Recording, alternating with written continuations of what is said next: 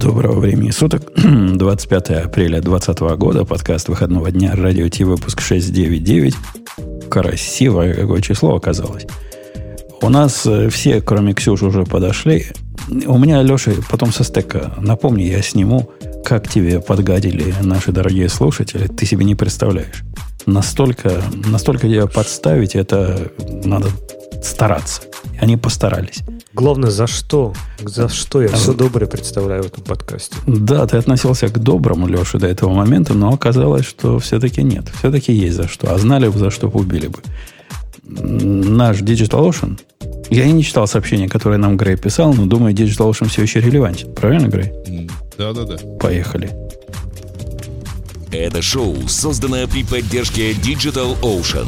DigitalOcean – любимый облачный хостинг разработчиков. Запустите свой облачный сервер в одном из дата-центров, расположенных в Нью-Йорке, Сан-Франциско, Бангалоре, Амстердаме, Франкфурте, Лондоне, Торонто и Сингапуре. И управляйте им с помощью простой, интуитивно понятной панели управления или воспользуйтесь мощным API.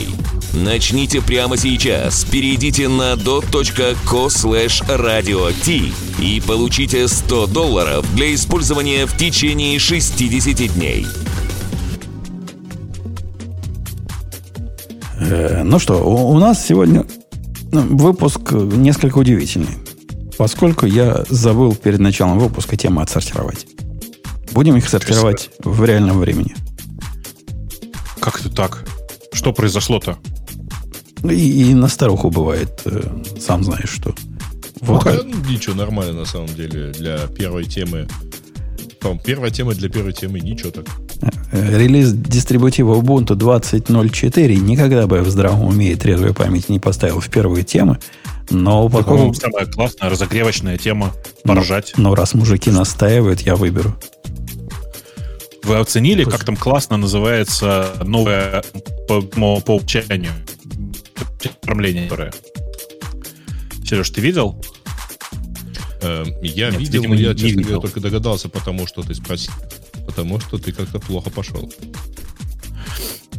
Тема, которая предлагается как тема по умолчанию для оформления, короче, скин дефолтный, называется Yaru. Да ладно. Мне само название Focal Fossa это тоже понравилось. Она не Яру называется. Амфоса кушать, это отражает отношение к memory management, интересно. Она называется не Яру, а YA-RU. Ну что ты сразу? Хочешь сказать, что там только дот в середине не хватает, да? Я правильно понимаю? Ну, конечно. И явно это не ваши... А может, и ваши занесли. А сколько надо занести, чтобы тема называлась в честь твоей фирмы? Представляешь, сколько они нам занесли для того, чтобы использовать наше название? Вряд ли. Где Ubuntu с каноникалами, где вы? Это просто слушай, элефант Ubuntu против... Ubuntu с каноникалами — это копеечная компания на фоне Яндекса. Серьезно, ну камон. Ты че? Да я же издеваюсь. У меня сегодня большой список издевательств над Яндексом есть, так что ты готовь. Развивай варежку. Как обычно, готов. Окей, и что вас в этом дистрибутиве для 1% очипенцев как-то возбудило? А почему для... Это же ЛТС.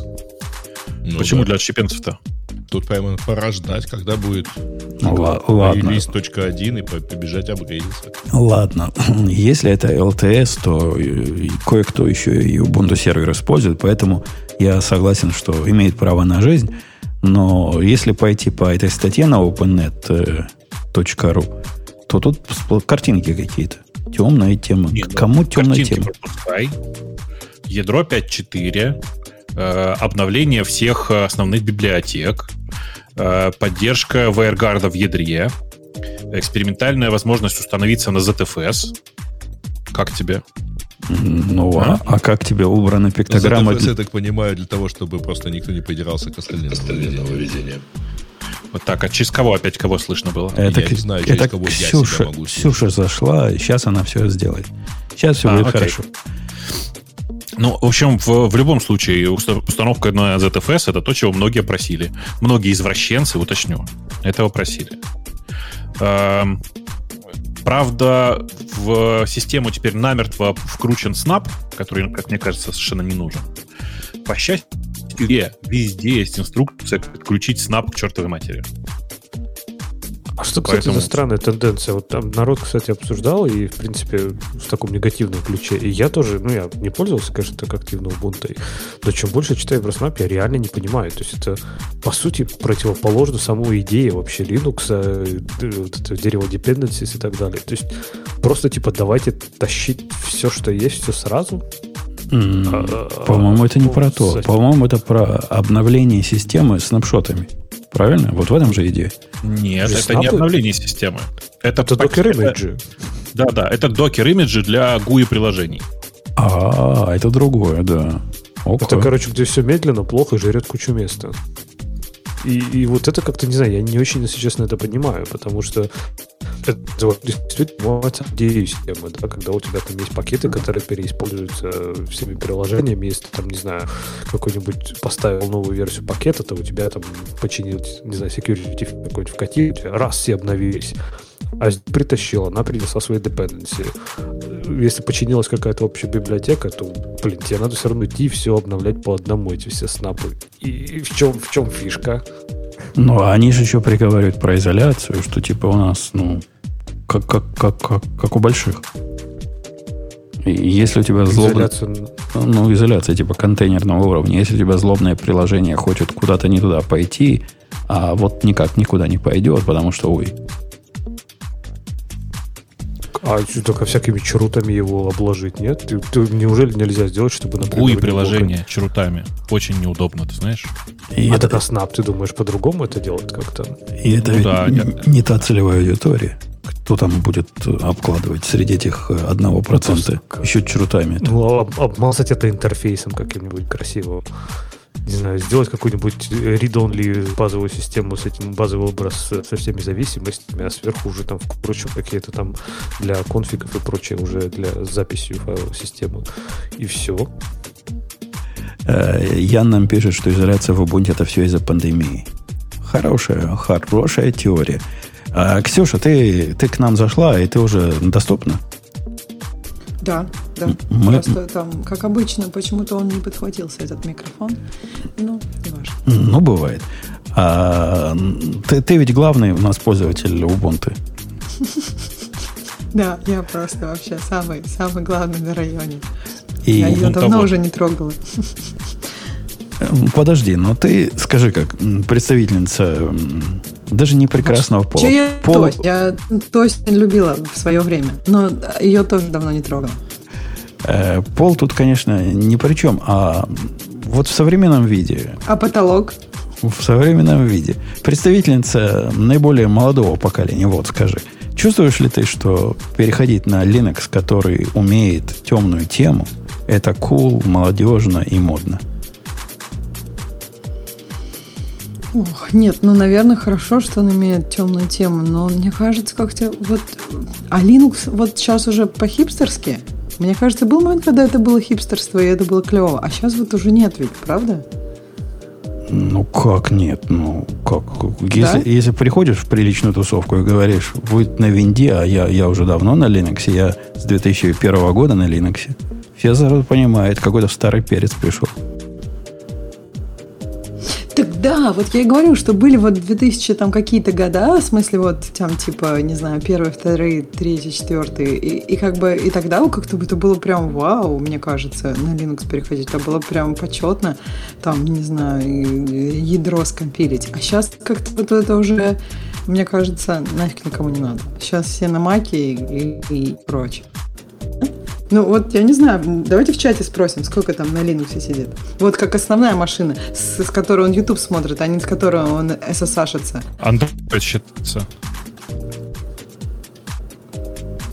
Android считается, нет? Да нет, конечно. Основная машина? С которой ты YouTube смотришь, это основная. Теперь нет, Android, мне кажется, не считается. Десктопный Android? Да, считается, с каких пор десктопный Android это? Это... Это как у нас там дальше тема есть, что Apple переходит на десктопами или лэптопами на ARM. тут как бы вопрос будет, правильно? И вот так и тут. Android это не, ну, это Linux, конечно, но там все другое. Там оттуда можно, правда, YouTube смотреть. А вот с Ubuntu, ну, я думаю, сейчас тоже можно. Но там фильм, например, или еще что-то. Ну, хотя я понимаю, что сейчас Ubuntu не такая, как я помню.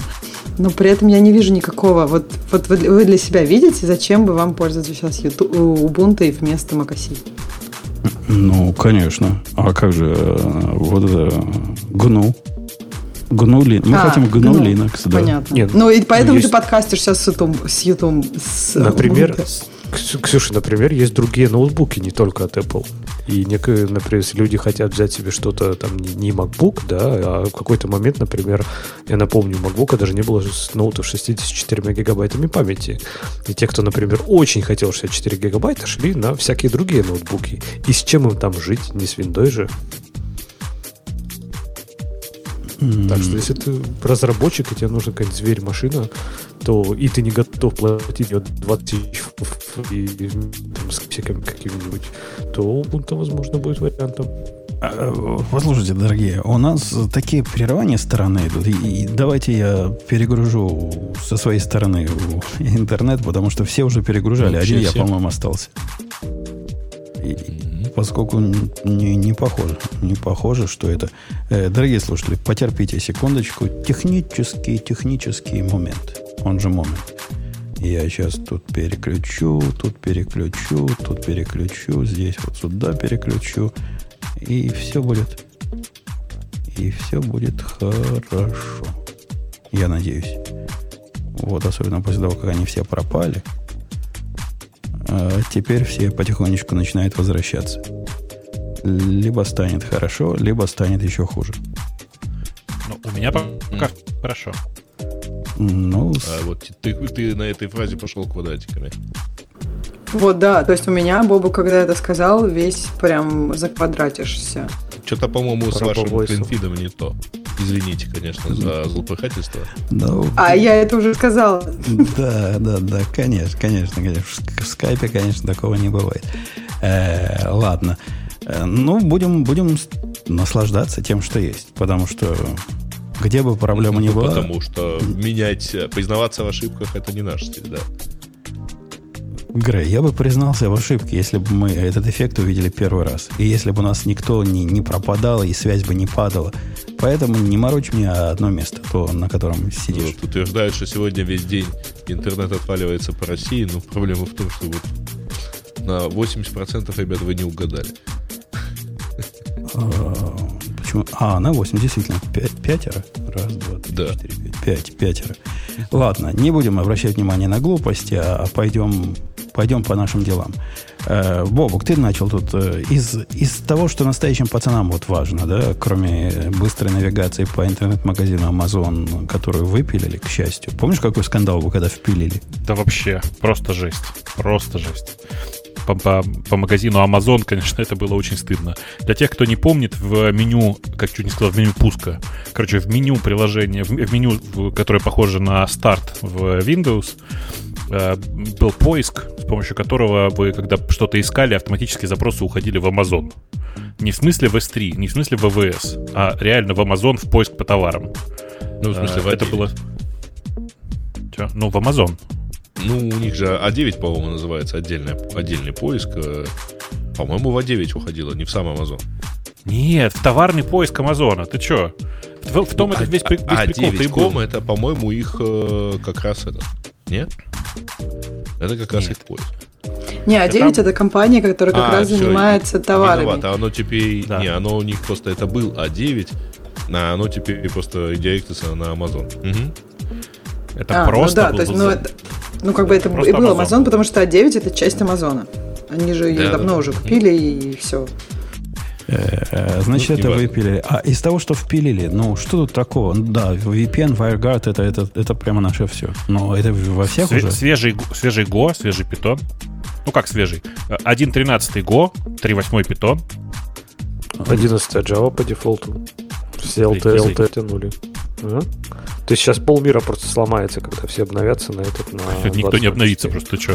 Это же ЛТС. Точно. Ну, лет через 20 обновятся. В общем, правильно я сделал, что перешел на дистрибутивы, которые не релизятся такими ударами.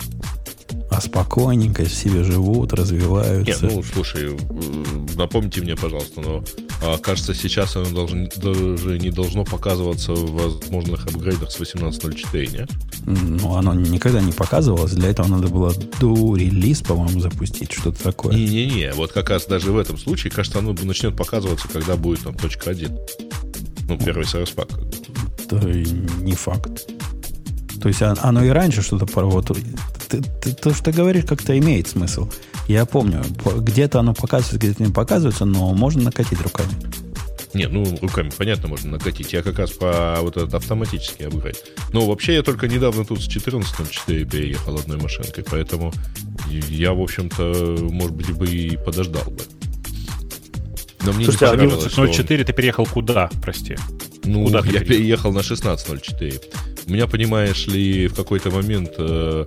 Let's Encrypt начал говорить, что что-то ты к нам по очень старому протоколу ходишь, апгрейдься. И выяснилось, что 14.04 нигде вообще ни в одном месте уже не поддерживают, и руками тоже никак особо не ставится. Ну, ты знаешь, волшебное слово есть на букву «Д». И пожалуйста. На букву «Р» заканчивается. Окей. Okay. Так, а слушайте, они Wayland-то допилили уже до рабочего состояния, или он еще на этом, на иксах все так еще? Он до рабочего состояния давно допилен, просто ничего не работает. А, ну, то есть он такое рабочее состояние, в котором ничего не работает. Это by design у него, да? Ты не понял. Ну. Значит, компилится, тесты проходят. А то ж не работает, извините. Какие тесты? Это open source, ты чё?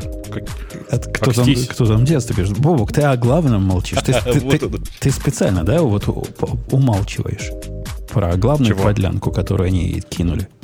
В базовую поставку добавлен Python 3.8, а пакеты с Python 2.7 перемещены в репозиторий Universe и не поставляются по умолчанию. Ну, слава богу, давно пора. Ну, они, по-моему, еще и... Вот это буквально последнее, и больше они апгрейдить его даже не будут. Ну, 22.7 никто апгрейдить и не будет больше. Это последняя версия вышла, все. Дело не в том, что в Universe. В Universe, ладно. Но то, что оно нигде не стоит теперь, неужели не будет у народа населения сюрпризов? Ну, будут ведь сюрпризы. И я понимаю, что вашему питону 3.8 уже 10 лет. Не 3.8, а 3, да? Сколько лет? Много? 6, 5, 10 я загнул. 3.8-то? Ну, вообще 2. 3, когда вышел. Питон 3. 3 очень давно вышел. 10 лет, да. 10 лет. Но, тем не менее, вы полмира сломаете, вы питовчане. Ты же можешь его из Юниверса поставить, 2.7-й-то. Для извращенцев все есть в Юниверсе. Ну, да, но это надо знать и надо ставить. В общем, я против. Ну, в общем, это такой довольно хитрый LTS. Интересно, что я реально сейчас не очень понимаю. Ну, может быть, наверное, кто-то его использует как десктопную машину. Я лично думаю, что таких просто первые 1000.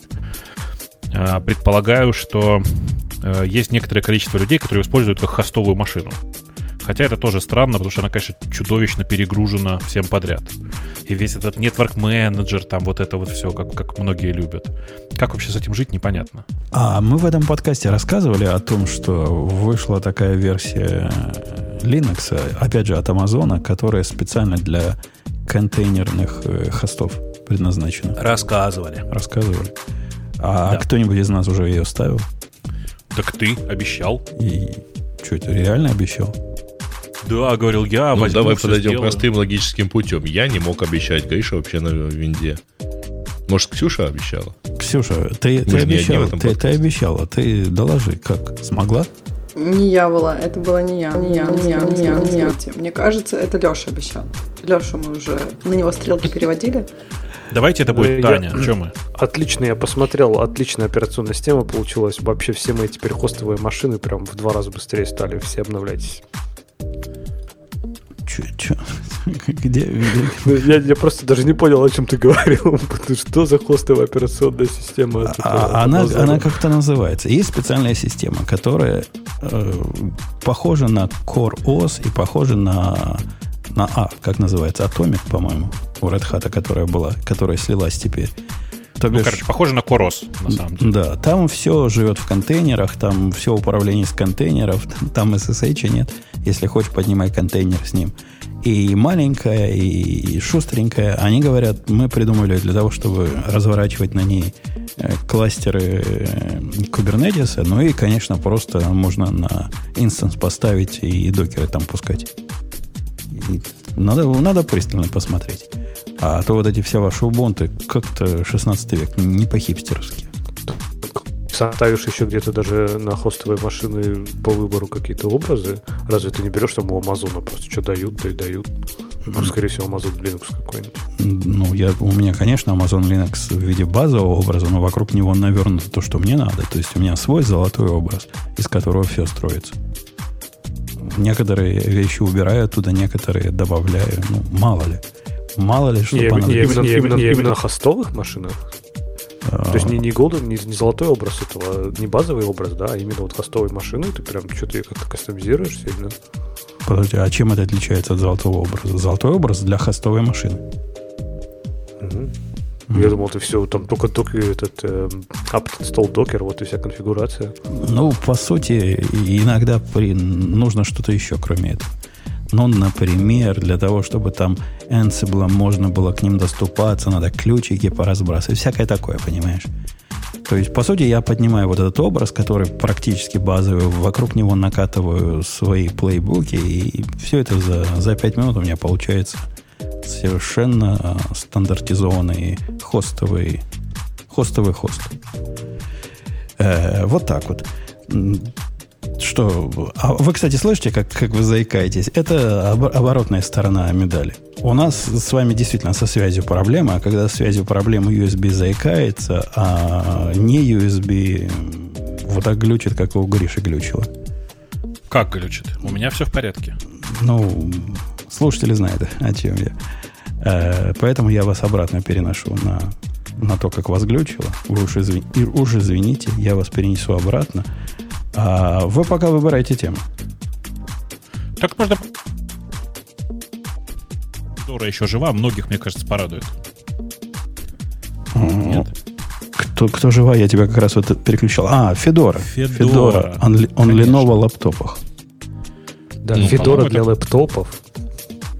Да, причем анонс Федора Magazine. Ты прочитай его, если ты его не видел. На ThinkPad'ах теперь будет, на ThinkPad'ах, которые называются Linux Community Series, будет теперь Fedora Edition, на которой поставлена Fedora, представляете? Дежавю. Ну да, в смысле, это все, конечно, уже бывало у нас. Какие лузеры ставили раньше? Asus какие-то или Acer? Что-то такое было? У Dell была Ubuntu, по-моему, XPS. У Dell Ubuntu. А у этих была Fedora. Не Red Hat, а именно Fedora.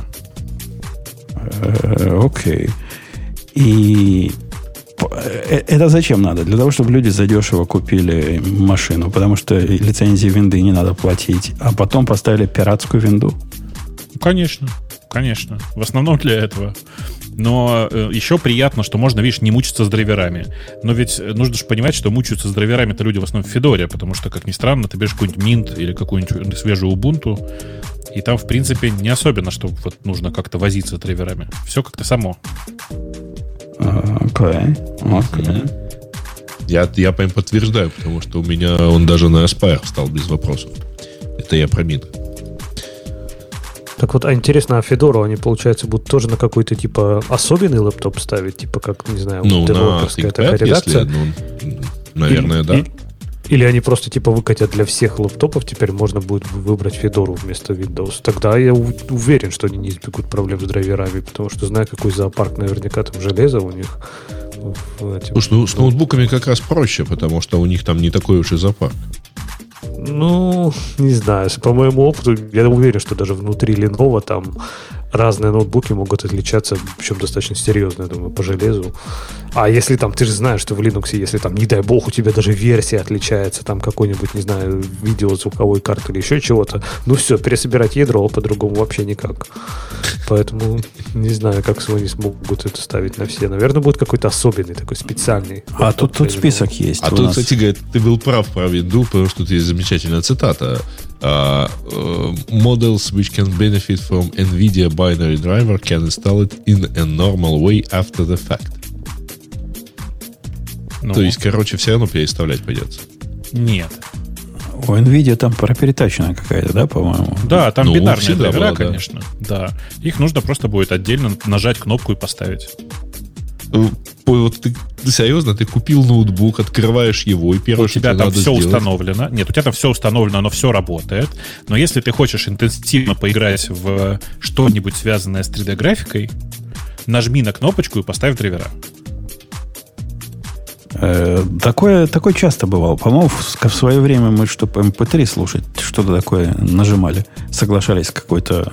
Не, с NVIDIA давно такое. То есть ты мог спокойно поставить, но тебе надо было пойти, и, ну, у тебя вставился типа в этот дисплей драйвер, а так ты мог пойти еще и скачать драйвер с NVIDIA. Ну, окей. А я хочу спросить. Я понимаю, наши темы, Ксюша, для тебя неинтересны. Вот эти все Linux, да? Поэтому у меня есть такое, на что ты сможешь выступить. Ты готова выступить? Так я не переживаю. Там еще много интересных для меня тем. Я рада, что у вас есть время выступить. Есть тема, которую я выбрал исключительно держа тебя в голове. И злые языки сказали бы по шовинистическим этим посылам моим. Ну, ты знаешь, как людям противно слушать, как я тебя обижаю. Есть петиция такая у нас в комментариях. Прекратите Ксюшу обижать. Но я не могу с собой ничего поделать. Серьезно.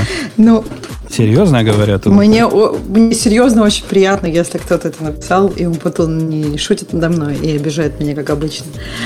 Спасибо, но я не знаю. Мне кажется, он потом очень добрый дядя. Не знаю, мне бы на твоем месте было бы приятнее, если бы он послушался бы этой петиции. А остальное, в общем, что такое дело. Как бы, понимаешь, это не первый раз, когда он потом что-то пишет в комментах. Я не уверена, что это самое оттуда, да. Ксюша, тему, которую я выбрал, о том, почему Agile отстой, но там TLDR вначале переведен. То есть не читать слишком длинно. Потому что он пушит женщин-инженеров в нетехнические роли. Это его главная проблема. Интересно. Я, кстати, читала про это. Я как раз читала эту тему, пока вы говорили о Федоре. И там, да, так много букв, что как-то я не смогла найти рациональное звено. Мне вот интересно, описано ли там мнение как раз какое-то более-менее адекватное на то, что они как раз-то вначале пишут, что agile – это способ там, максимизировать ревеню, конечно же, но в каких-то, мне кажется, очень механических отраслях. И, как бы, мне кажется, до сих пор есть некий вопрос, сколько процентов в том, что мы делаем, абсолютная механика, и сколько процентов не абсолютная механика. И как на это можно что-то такое механическое натянуть. Ну, то есть это мое мнение про Agile и почему прошло там сколько, 17 лет, а он до сих пор не стандарт, золотой стандарт индустрии, а как бы одна из, опять же, идей до сих пор. Да нет, он уже перешел уровень золотого стандарта. Он стал тем, что тебя консультанты уже в глотку впихивают. Это уже постстандарт. Это как раз когда консультанты тебе впихивали в глотку водопад, то это означало, что agile на подходе. А теперь вот таким образом с agile впихивает. То есть ждем третьего. Мне кажется, что все равно, как бы, и водопад, кстати, смешно звучит, но неважно. Водопад и agile, ну, как мне кажется, многие команды используют просто какие-то идеи оттуда, такие идеи common sense, которые работают для их команды, которые работают для них самих. И я не знаю, ты вот часто встречаешь людей, которые вот прям чисто по agile и все так делают. Ну, есть консультанты, окей, но это же не значит, что все программисты так работают, или большинство. Я думаю, в индустрии, которая... Во всяком случае, во всей индустрии, где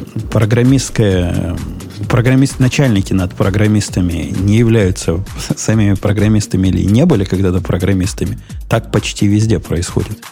Я видел несколько больших, банками это назвать нельзя, но таких финансовых учреждений, которые... У них очень сильные отделы программистов, во всяком случае, были. И они гордо вот на это все перешли, радостно. Первый год радовались. А теперь плачут. Это массовое явление. Друзья, давайте расставим точки над «и». Во-первых, agile как такового, как методологии, ее не существует. Agile — это манифест, правильно? И самое главное, что надо понимать со всеми этими консультантами и так далее, Scrum — это не agile. Agile — это очень простая идея. Это вот давайте делать то, что нужно пользователям. И давайте ну, в первую очередь ставить... Ты только что лишил работы примерно половину консультантов по agile. Конечно, но это так и есть. Которые задавали Scrum. Принципы-то очень простые agile. Давайте концентрироваться на продукте, давайте работать с пользователями. И, ну, их легко сейчас найти, да, и каждый их знает, наверное, уже наизусть практически. А вот эти вот все стендапы, ежедневные эти митинги, планирование, клонирование, да это вообще все не важно. То есть делайте то, что нужно вашей команде, чтобы быть успешным. Подходит waterfall, делайте waterfall вообще без проблем. Это да тоже нет, agile. Идея. Слушай, а что в этом тогда agile? Слушай, Леша, у меня вот вопрос. Где заканчивается common sense и где начинается agile. Ну, то есть, например, если ты делаешь любое какое-то дело, ну, разве ты не, ну, не как бы не твоя задача это концентрировать, ну, то есть, я не знаю, сфера услуг, вот они концентрируются на клиентах. Программист тоже, ты что-то делаешь, ты как бы, ну, вот твой результат, он должен как-то помогать клиенту, правильно? То есть я не понимаю, почему это надо назвать каким-то пафосным словом agile, сделать этого манифест и как бы... Зачем? Подожди, во-первых, пафосного слова нет, да? В английском это просто глагол. И все. То есть он не несет какой-то смысловой особой нагрузки.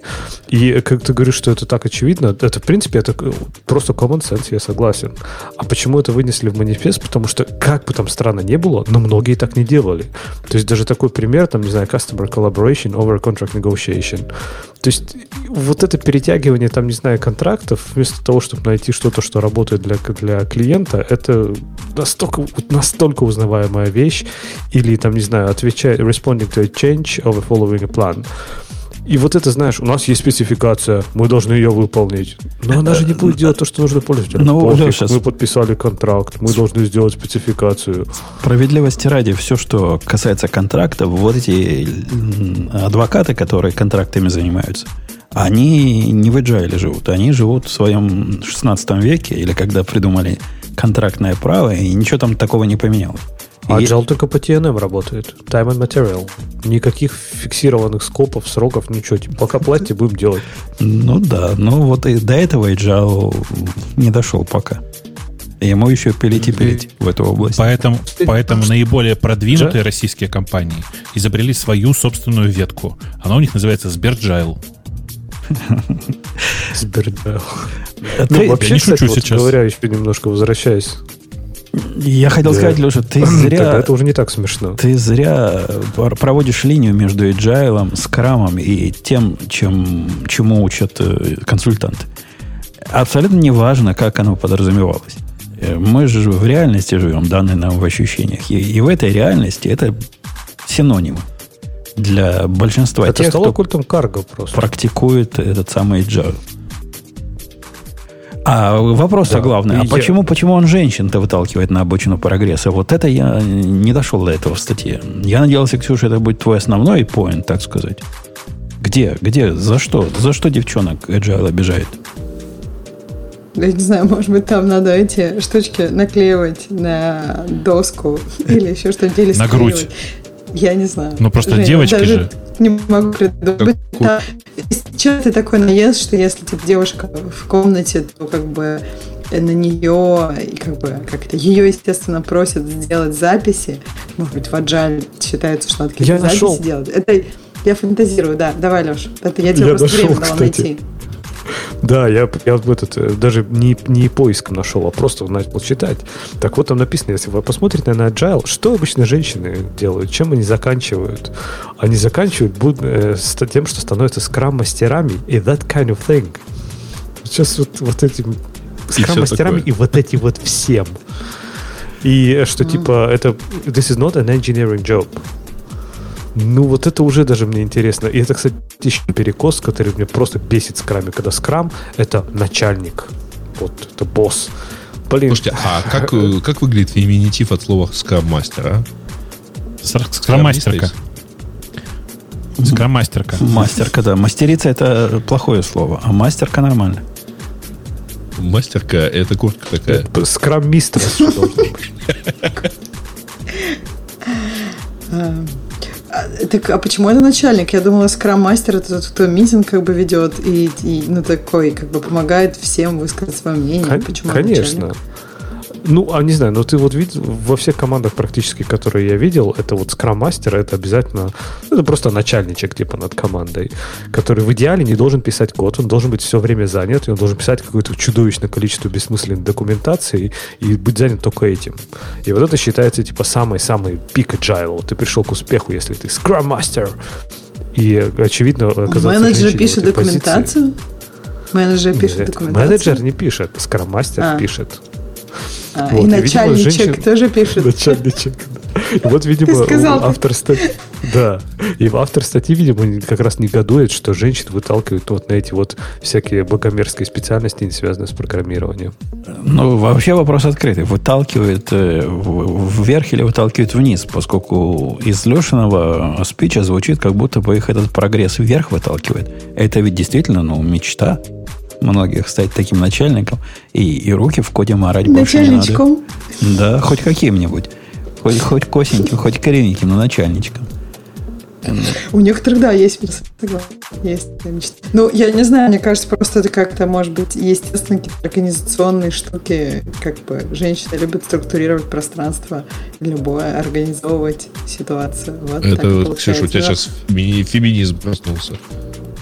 Ну, причем феминизм, это какой-то, или не наоборот. Знаю, мне кажется. Наоборот, еще одно спасибо. Я просто какое-то некое наблюдение. Мне кажется, будут какие-нибудь в будущем исследования, как работает мозг, и там кажется так. Но это я шучу. Я не слышала никаких таких исследований. Ладно, давайте о чем-нибудь настоящем поговорим, потому что у нас из настоящих тем есть такая, на которую все смогут сказать свое веское слово. А особенно Грей, наверное.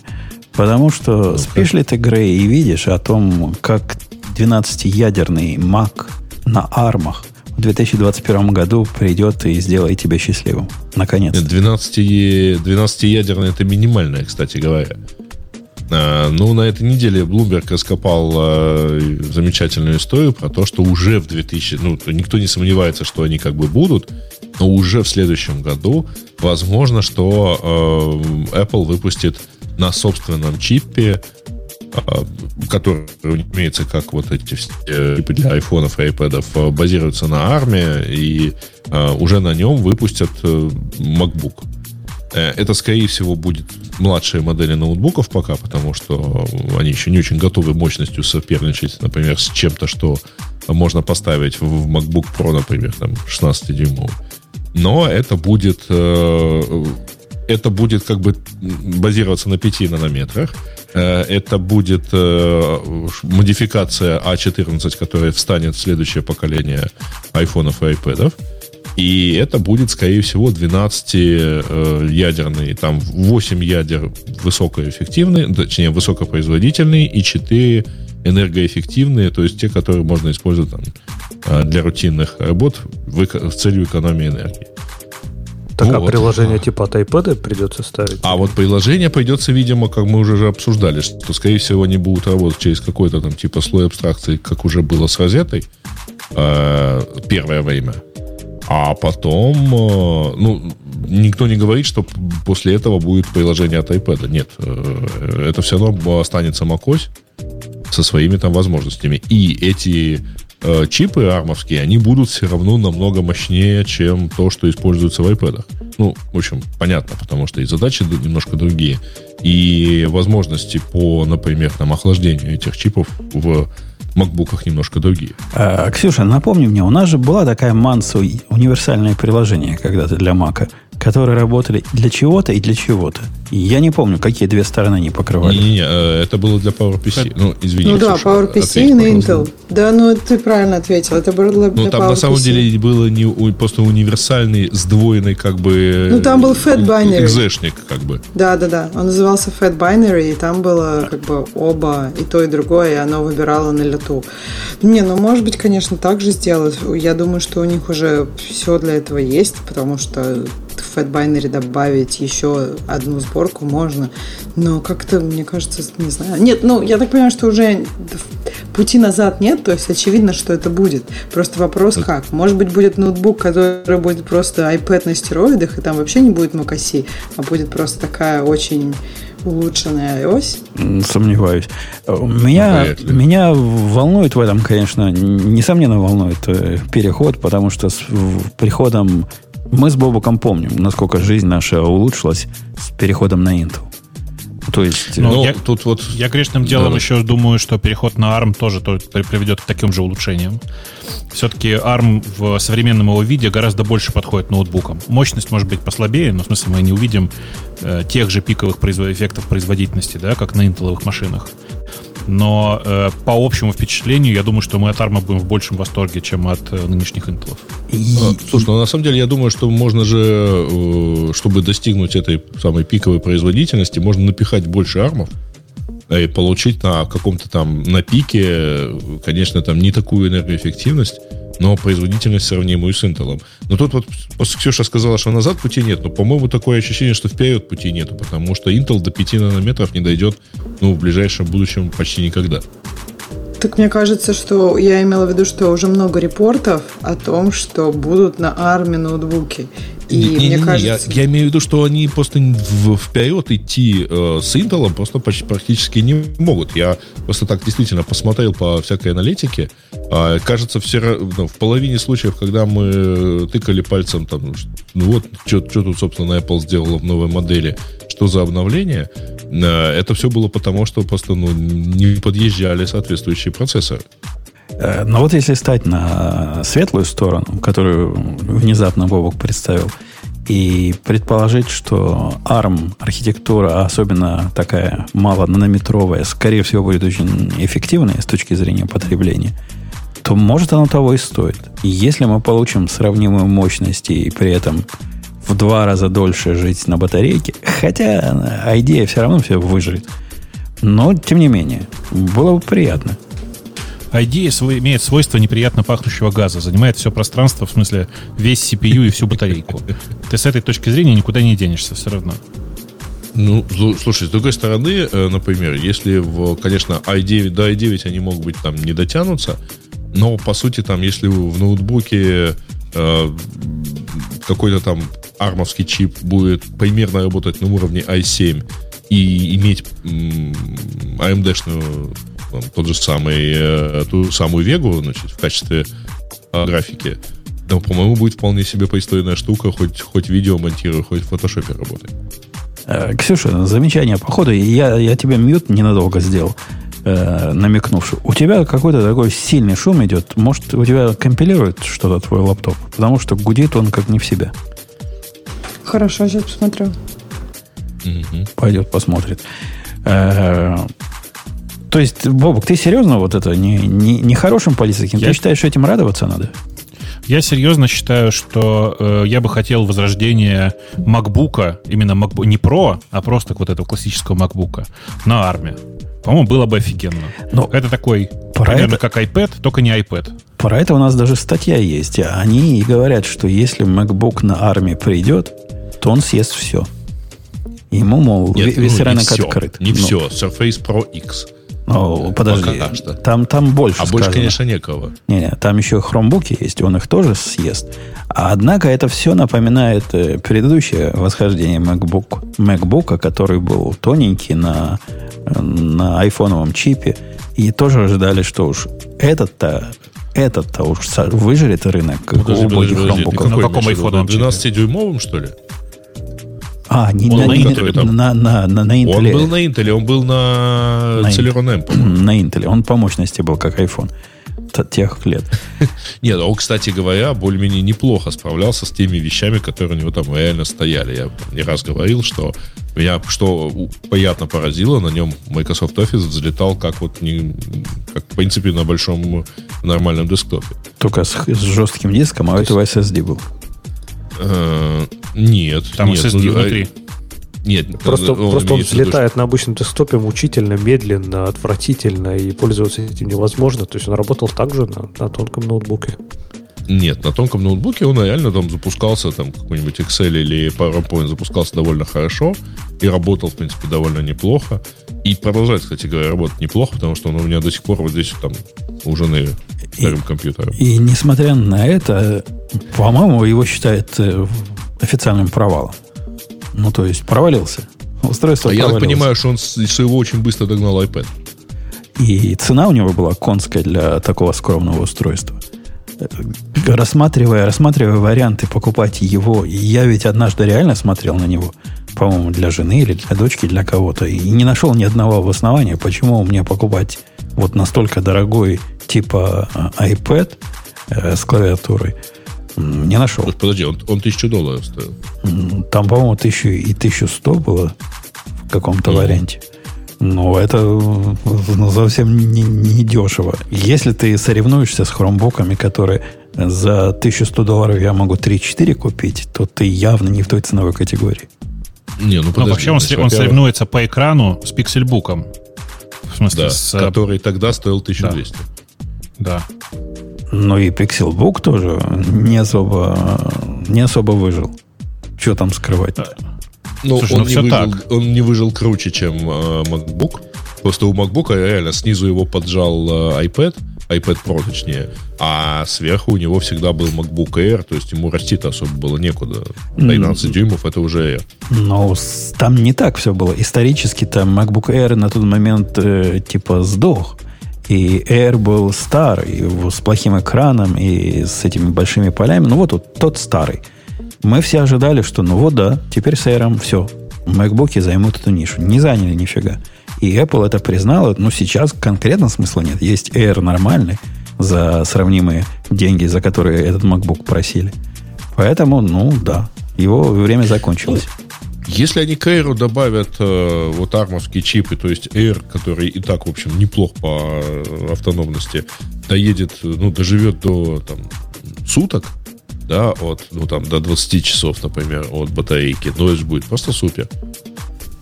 Так, а зачем вообще ARM, они, кроме энергоэффективности, они вообще зачем-то нужны, в принципе? То есть, вот, что даст переход мне как пользователю на ARM? То есть, в смысле, это как бы риск, за счет чего у него суперэффективность. Но при этом, в общем, его задач немножко больше, вполне достаточно его для большинства задач по сравнению с полным набором. Это не отвечает на вопрос, Леша. Леша, я тебе скажу, что тебе дает. Тебе дает много ядер, каждая из которых будет заметно медленнее, чем те ядра, что были у тебя. И с твоей точки зрения половина твоего софта начнет тормозить как не в себя, потому что оно не умеет больше, чем одно ядро использовать. То есть я смогу запустить много приложений, они все будут вместе тормозить одинаково. Да. Подожди, а почему приложение? По-твоему, приложение же, есть там... Потому что написано плохо. Да нет, если мы говорим про десктопные макосовские приложения, там есть UI-thread, который все распределяется по полу потоков. У Apple есть фреймворк, который активно достаточно широко используется, который просто живет, у него есть пул потоков. Он смотрит, когда надо, он амортизационно увеличивается. То есть, в принципе, десктопные приложения достаточно конкурент. Поэтому, мне кажется, там все может быть. Приложение приложению рознь. Например, какой-нибудь... Если я себе могу представить, как рендерить веб-страницу будет само хорошо получаться на многих ядрах, то, например, рендерить звук, который пытается Reaper сделать. Reaper сейчас это делает не на одном ядре. Reaper сейчас делает на одном ядре per дорожку. Каждая дорожка делается на одном ядре. А что ты собираешься такое айпить или процессить в звуке? Тебе мало одного ядра. Извини, пожалуйста, iPhone с этим справляется, причем последние лет 5. Когда вы говорите, такое ощущение, что вы бредите. Наш конкретный подкаст, вот этот, который выходит, если я его рендерю, догадайся, во сколько раз это медленнее, чем реальное время, и сколько времени это занимает. А теперь представь, что мое ядро, которое рендерит, стало в 5 раз медленнее, в 4 раза медленнее. Не знаю, насколько оно будет, в половину медленнее. Слушай, мне кажется, во-первых, появятся все фреймворки, я думаю, станут более... они Я думаю, этот основной фреймворк, который делает Concurrency, они его несколько лет уже активно перепиливают. И если, например, ответом было, что они перепиливают его под ARM, то это было бы очень логично, потому что они перед этим его давно не трогали, а сейчас прям вот взяли за него вот пару последних ВВДЦ. То есть, возможно, они его допилят так, что это будет намного эффективнее, просто вот на лету. Это первое. Второе, ну, как бы, возможно, этим чувакам придется что-то поменять. Ксюша, ну ты же взрослая девочка, а в сказки веришь. Но не бывает. Чтобы Ипи что-нибудь поменял. Да нет, две части твоего высказывания, они удивляют. Во-первых, то, что добавится в какие-то волшебные библиотеки от Apple, какие-то волшебные возможности для использования многих потоков и многих ядер, вообще никак не влияет на то, каким образом производители программ, особенно программ, которые computation, вот этот делают тяжелый, они этим будут пользоваться вообще. И это вообще не связано. То есть, ну, подожди, многие, вот смотри, давай так, эта библиотека действительно очень популярна, ее многие используют. И как бы, что все вдруг перестанут ее использовать. Она просто удобнее. То есть тебе, например, нужен пул потоков, тебе не надо ни о чем думать, ты просто берешь и вызываешь одну функцию, ты даже не знаешь, на пуле оно там, или на одном, или какая разница. То есть действительно эта библиотека популярна просто потому, что она... Ну, не о том. Я говорю о том, что взять поток из пула или создать поток и как-то его запустить, это проблема номер 150 в списке проблем, которые стоят перед переносом программы, которая однопоточна, на программу, которая многопоточна. Ну да, они вот в этой части помогут, но не эта часть останавливает авторов репера. Подожди, я тебе скажу, что десктопное приложение, оно не может быть однопоточным по определению, потому что у тебя будет UI тормозить. У тебя, например, я не знаю, вот кучу времени будут просто кнопочки тупо не нажиматься, если у тебя все будет делаться на одном потоке. Десктопные приложения, мобильные приложения, я сейчас не говорю про бэкэнд, я сейчас говорю про то, что с юзером взаимодействует, они всегда хотя бы двухпоточные. Если у тебя есть хоть одно блокирующее I.O., а у тебя оно наверняка есть, то ты не можешь все делать на одном потоке. Ты обязательно, чтобы не блокировать кнопки, используешь хотя бы один раз другой поток. И дальше возникает вопрос. Если ты просто просишь библиотеку, просто говорить, тебе надо другой поток, то все это может выполняться. Все твои задачи могут выполняться просто на одном потоке, на втором, а могут выполняться на пуле потоков, то есть на множестве потоков. Если у тебя есть много ядер, то все хорошо. Кстати, на айфоне, я хотела добавить, Грей говорит, вот на айфоне давно уже, там вообще как бы много ядер довольно, не так уж и давно. То есть как бы у них там еще не так давно было там 2 ядра. И когда у тебя главный поток на одном, а все остальное на другом. То есть 2 ядра я это мало деле, для... Ксюш, смотри, я на самом деле просто пытался в качестве примера сказать, в действительности в последних iPad Pro 4 ядра, а там 2, по-моему, из них... 2 лоу и 2 нормальных, да, я знаю. Да.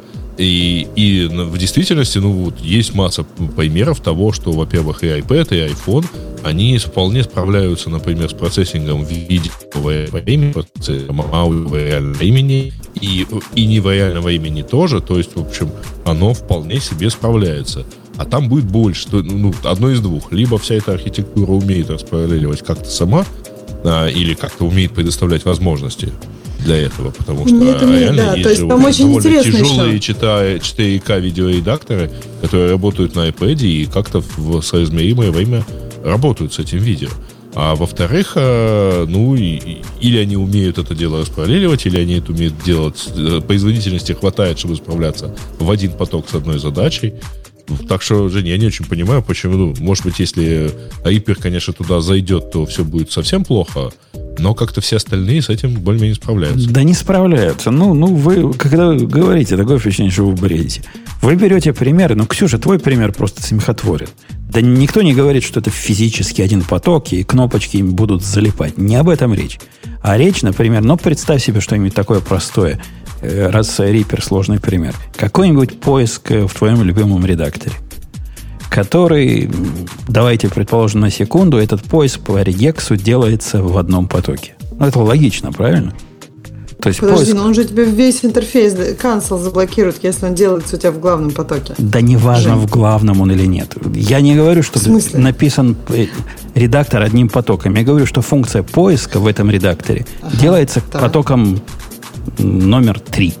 У него там есть 4, и потоком номер 3. Ты имеешь в виду, что они там, типа, там, как бы много будут там исполнять, а надо бы, чтобы они эту функцию разбили на 2 потока. Ты это имеешь в виду? Конечно. Я говорю, что теперь все, что у них работало, станет работать медленнее, потому что каждый поток стал работать медленнее.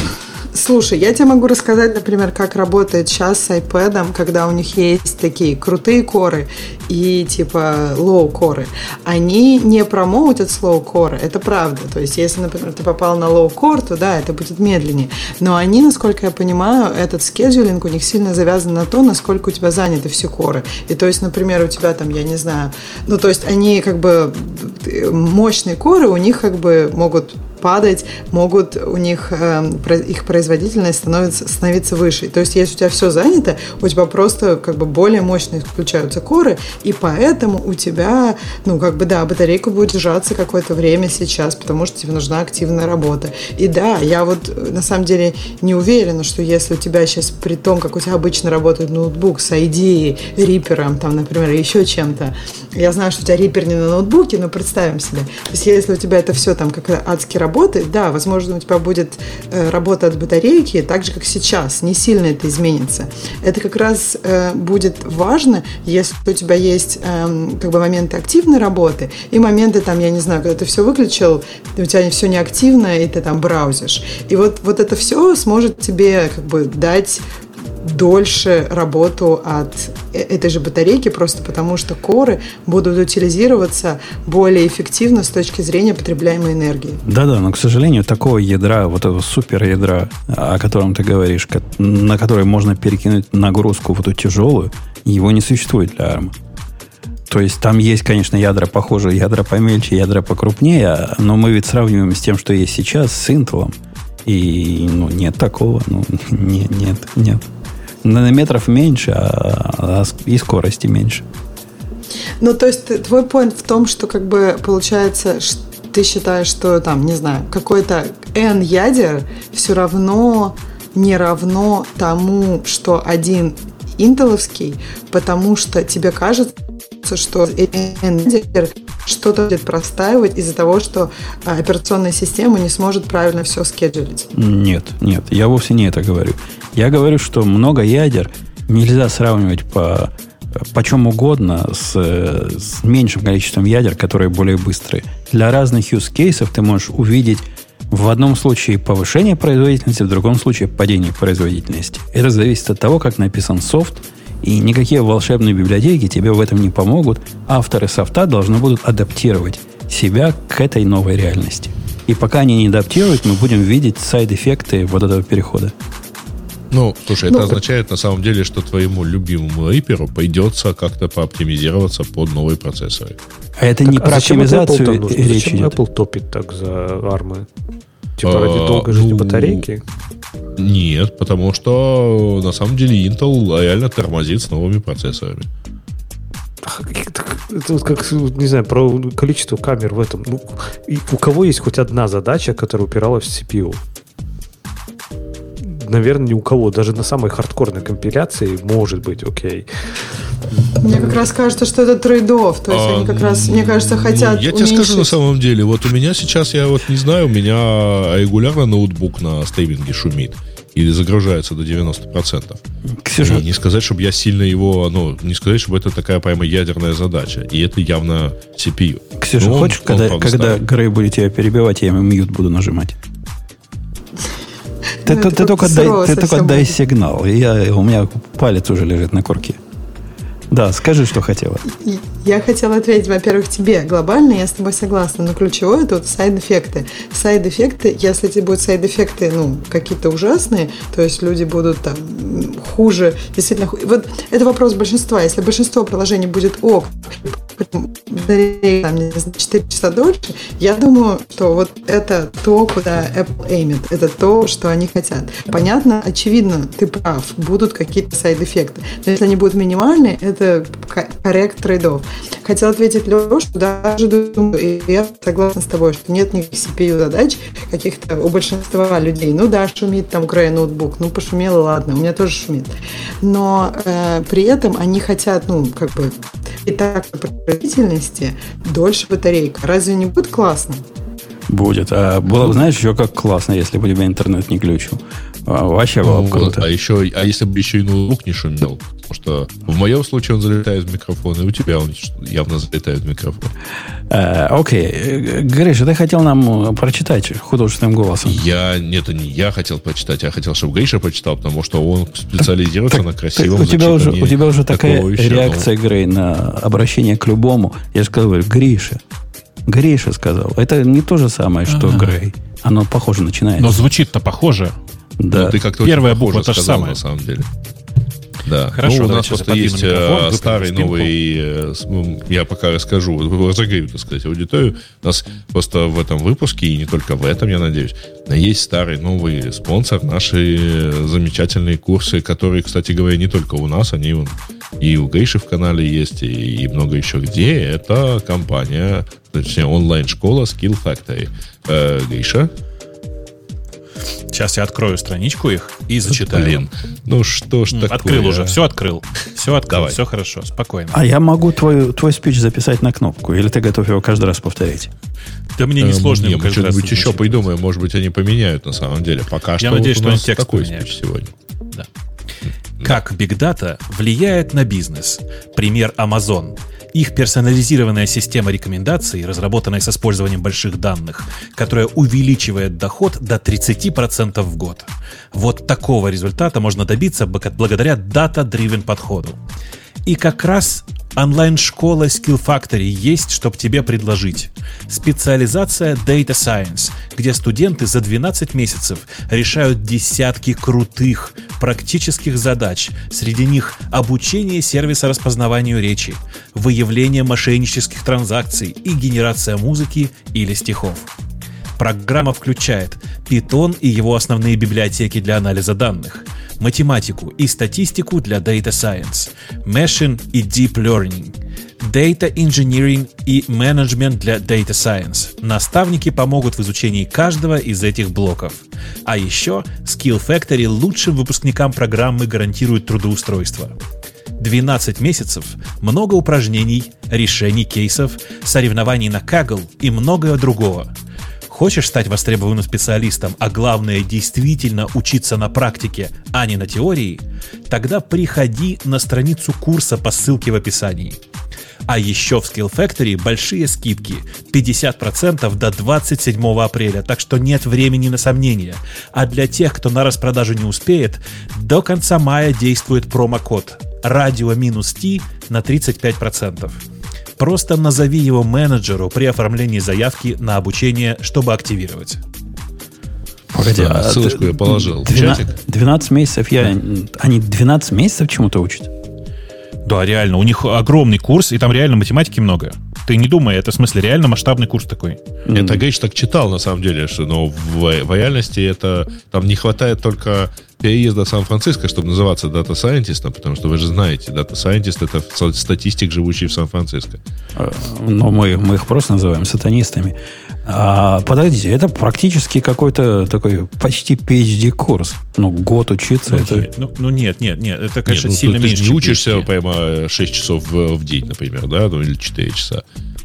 То есть там блоки все-таки как-то, по-моему, сколько там, 4 или 5 часов в неделю, да, реально занятость. Ты можешь совмещать это с работой. Это, конечно, штука, которая, тем не менее, масштабная. У тебя много практической работы. У тебя есть реальный курс по математике, базовый, для того, чтобы понимать хотя бы то, что ты там тебе периодически в ТЗ пишут, знаешь.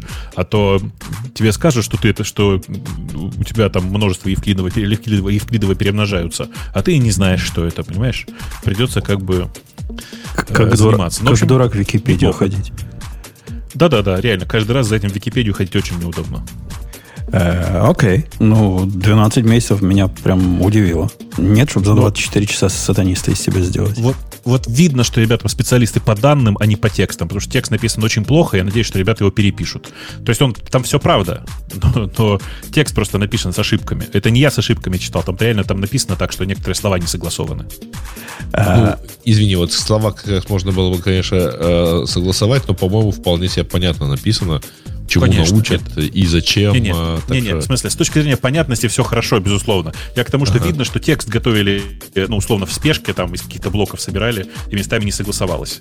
Но все равно там, да, все понятно, мне кажется. Но, видимо, сатанисты умеют так же тексты писать, как и программировать. А ты не знаешь, может быть, этот текст нейронкой написан. Очень может быть. У нас есть тема, главное, что которую я выбираю сейчас, и когда я ее выбираю, я гляжу на самого токсичного, тайно токсичного члена нашего клуба. А именно Лешу. Если члена и токсичного, то это меня. Нет, на Лешу гляжу.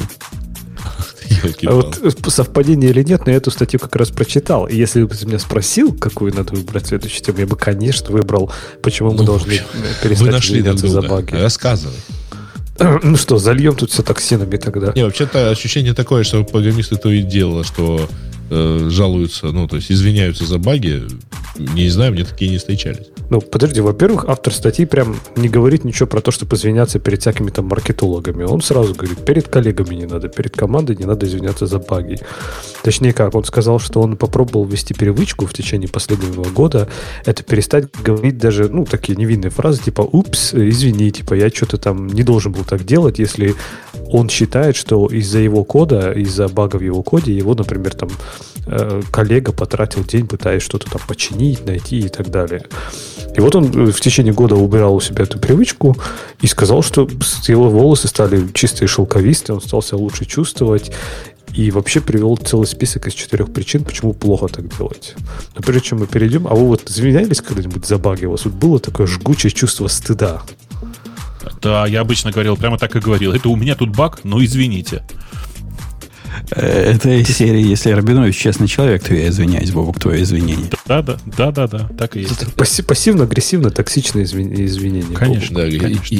Извините, пожалуйста, что вы замшелое животное. Угу. А у нас, Леша, отвечая на твой вопрос, вчера упал кластер. Ну, мы знаем кластер на то, чтобы падать. Половина кластера упала в Амазоне. И заказчик понял, что он упал, потому что просела производительность. Ну, в 2 раза меньше всего было, причем в пиковое время. Короче, половина кластера отвалилась. И такой наезд они прислали. Так, объясните, кто виноват, и расскажите, что будете делать для того, чтобы таких багов больше не было. На что мы нагло ответили, вот как раз следуя вот этой статье «Не извиняться за баги», сказали, что, во-первых, это не баг, а деградация железа. Во-вторых, с этим справиться невозможно никак, потому что такое будет и было всегда. Все, что мы можем пообещать, ну, поднять запасные не за 33 минуты, как мы подняли, а за 32 минуты, хотя, смотри, ниже наш SLA на такие случаи 2 часа. Так что не надо извиняться, я полностью согласен. Ну, автор, конечно, немножко другие причины приводит. Он говорит, что, типа, это немножко пропагандирует идею, что один человек или какой-то кусок кода может быть ответственным за какую-то конкретную ошибку, и что это, например, как-то навязывает идею, что если вы пишете код, в нем не должно быть багов, и вы должны были написать его лучше. И особенно, он говорит, если вы сеньор какой-то инженер, то есть, ну, я так понимаю, по опыту, он, наверное, все-таки не по позиции имеет в виду, то это еще больше, что, типа, какое-то давление оказывает на тебя, как на сеньора, и что у тебя-то уж точно должен быть без багов. И он говорит, это, конечно, все наивно читать, но вот когда вы извиняетесь, вы, по сути, вот эти наивные пункты, как-то их применяете в реальной жизни. И говорит, в тексте это выглядит разумно, но в реальности, когда вы говорите «извините за баг», вы как раз вот к этим вот склоняетесь, к этим пунктам, которые он перечислил. Так что не надо извиняться, и все будет хорошо. Погоди. А когда мой китаец, например, тоже на этой неделе, выкатил тихонечко, тихой сапой выкатил обновление, к счастью, не в моей системе, я с краю стоял, которое, как он говорит, протестировал на 3 записях. А обновление работало на сотни миллионов записей. И забыл малое, индекс добавить. В результате все его сотни миллионов запросов вызывали полный скэн всего на свете, и прилегло там все так, что прям мама не горюй. Он извинился после того, как мы донесли до него, что так делать нельзя. Не надо было извиняться. Но видишь, это создает такую иллюзию, что он, в принципе... Ну, то есть ошибка, мог ли он ее избежать? Конечно, может, конечно мог. Мы ему сказали, чувак, ты к продакшену относишься, как будто бы это твоя кухня. Нельзя так. Причем это мы ему 100 раз уже говорили. Перед тем, как ты хоть что-то тронешь там, куда тебя пускают уже трогать, как большого, в песочницу с большими мальчиками, тебе 100 миллионов записей надо прогонять. Прогони хотя бы 50 миллионов в стейджинге. А уж потом будем думать, выпускать это в продакшн или нет. А как у вас мимо стейджинга в продакшн сразу фиксы идут? Не-не, он сделал тест, у него были интеграционные тесты и в стейджинге, и в CI. Но они 5 штук делали. 5. Ага. Его то есть в стейджинге был еще и полный набор данных, только он его не использовал. Ну, почти полный. Там в стейджинге половина примерно данных. Достаточно для того, чтобы получить репрезентативную картину. Не использовал. Ну, тут видишь, скажем так, что вот это его извинение дает. То есть, если он этому чему-то научится, то да. А так, извиняться, не знаю, ну, типа, просто научиться и понять, почему он был неправ, в следующий раз так не делать, это одно. А вот именно извиняться, ну, извинился, а толку-то? Подожди, Леш, может, тогда вообще никогда не извиняться? Что это дает? Ну, я не знаю, там, зафакапился, ну, зачем извиняться? Ну, за технические ошибки, не знаю. То есть, если, скажем так, если ты сделал что-то, не знаю, сознательно навредил, то тогда, конечно, надо извиняться. А если ты действительно допустил ошибку, ну, какую-то... Нет, подожди, просто если ты сознательно навредил, то... Леш, если ты сознательно навредил, то, в общем, извиняешься ты или нет, ты в данном случае не чувствуешь себя виноватым, да? Ты наступил кому-то случайно. Ты разве не извинишься? Я вот и скажу, например, смотри, если... Ну, про ногу, наверное, все-таки тяжело аргументировать. Давайте про код. То есть, если что-то в коде, например, сделано, вот лично я что-то делал, если я на что-то забил просто, вот, ну, типа из разряда проверить на 50 миллионах записей, хотя я знаю, что в проде их там 100 миллионов, ну, да пофиг, как-нибудь сработает, господи, упадет, так упадет. Это одно, это нехорошо. Это вот, я считаю, сознательно не доделать, то есть знать, что что-то не так, то есть ты не сделал свою работу на 100%. А если ты, например, что-то сделал, потому что просто этого не знаешь, то есть человек мог не знать, что такое индексы, например, да? То есть китаец, может быть, он не знает, что такое индексы. Знал он, что такое индексы. Вот, мне кажется, это какая-то странная такая идея, что, вот я не могу извиняться, это вообще не было в моей власти. Окей, я согласна, что есть разные ситуации, есть вещи, которые в нашей власти и нет, но, не знаю, мне кажется, говорить, что ничего не в нашей власти и никогда не надо извиняться, ну, это как-то странно. Но он не говорит, что вообще никогда не надо. То есть, конечно, наверное, от извинения хуже не станет. Но он, мне кажется, имеет в виду убирать немножко вот этот психологический фон, что есть какая-то вина вот такая, знаешь, чувство... Ну, он в одном месте дальше пишет, что в любом случае в коде будут баги, потому что есть дедлайны, есть какие-то компромиссы, на которые надо идти, что-то невозможно предусмотреть и так далее. Ну, типа, да, понятно, но если допущена явная ошибка, которую, на самом деле, можно было предусмотреть, ну, не то чтобы прям уж так, да. Тут же дело, что извинение как бы после того, как признал ошибку. А если в каком-то месте ты останавливаешься вместо там признания того, что ты что-то неправильно говоришь, там, типа, говоришь, так была воля Аллаха, ну и что теперь с этим делать?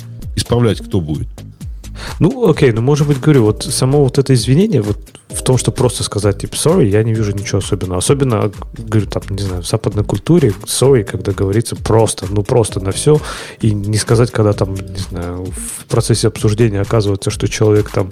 У меня просто такое было, когда человек там, не знаю, после уже просто 3 бессонных ночей, весь там, не знаю, седой, с дергающимся глазом приходит ко мне, говорит, слушай, я не знаю почему. Мы с ним начинаем садимся вместе, начинаем смотреть, и там через, типа, еще день дебага находим там, ну, мутабельное состояние, которое я случайно поменял. И в принципе... Ты должен был сказать sorry, да? Да, и я, ну, естественно, сказал, да, в такой момент sorry, и всякое бывает.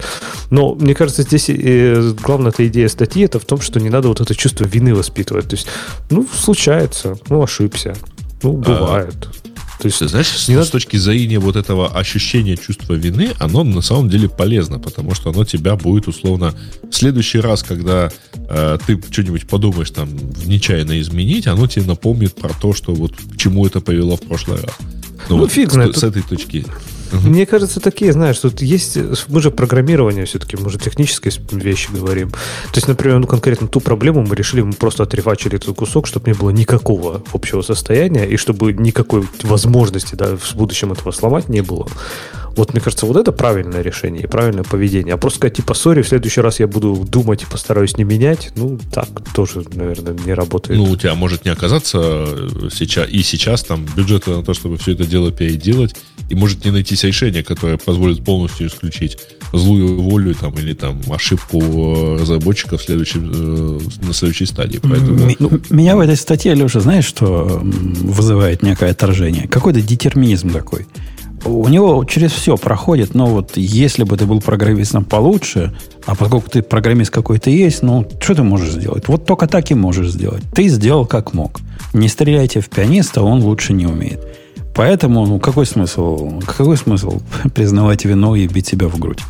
Мне кажется, фигня какая-то. Слушай, тот самый плакатик по поводу «не стреляйте в пианиста», который там означает «играет, как умеет», или обычно, по-моему, писали «он старается изо всех сил», ну, он, в общем, немножко про другое, про то, что пианисту иногда прилетало в чужих разборках. Ну, это любопытное историческое наблюдение, которое не имеет отношения к моему поинту. Но, Люш, ты понял, о чем я, да? Я понял, но к тому, что ты думаешь, это не так. То есть понятно, что в какой-то момент ты приходишь к тому уровню, когда, наверное, этот детерминизм, он сильно уменьшен, да, то есть ты действительно, ну, там, ты не можешь винить внешнюю библиотеку, потому что, скорее всего, ты, если ты ее используешь, ты знаешь точно, как она работает. Ты, скорее всего, там читал ее исходники, ты, скорее всего, в ней разобрался там в деталях. И это круто, да, но все равно вот, ну, неужели никогда вот у тебя не бывает такого, что просто вот у тебя картинка в голове прям четкая, а потом реальный мир тебе какой-то, не знаю, приносит такое поведение системы, ты такой, опачки, ничего себе. И ты вообще просто про это не подумал. Ну, бывает же такое. Ну, ладно, в 90% факапов, которые я наблюдал за свою профессиональную карьеру, был один конкретный, или два конкретных, или группа конкретных виновников, которые были виноваты до уровня, что и не грех сказать, извините.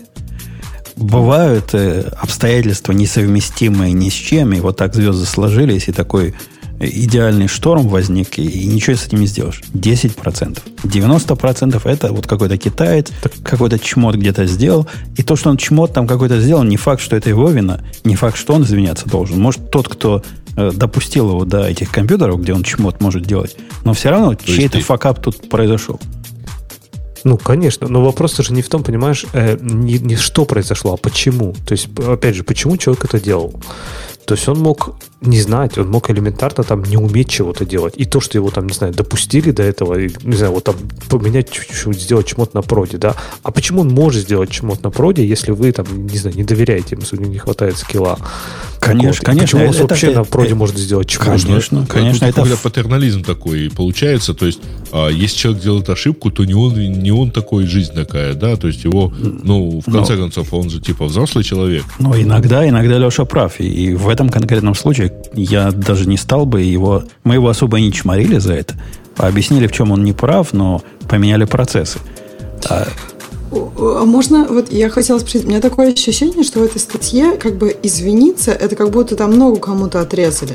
Ну, то есть, по мне так извиниться, в этом нет ничего такого страшного. Это признание того, что... Ну, это, по сути, для меня сказать, что в следующий раз я хочу сделать лучше. И, то есть, как бы, вот, если китаец, например, говорит, ну, блин, в следующий раз я хочу сделать лучше, я не хочу делать чмот. Это через кого? Смотря что... Ну, она, видимо, через кого-то себя услышала. Мы никто не знаем, про что ты, Ксюша. Ну, я бы эту статью поменял, что окей, говорить sorry, это нормально, это окей. Мне кажется, вот это чувство вины, которое за баг возникает, вот это, с ним надо бороться. То есть баг это, ну, это совершенно формальная какая-то вот факт, который случился, да, и если его можно вот написать, предусмотреть технически, чтобы этого не повторилось, надо обязательно так сделать, чтобы там маркетологи и менеджеры не говорили. Если этого сделать нельзя, ну, подумать, как минимизировать последствия. То есть техническая задача абсолютно, а не опция. Надо убирать эмоции.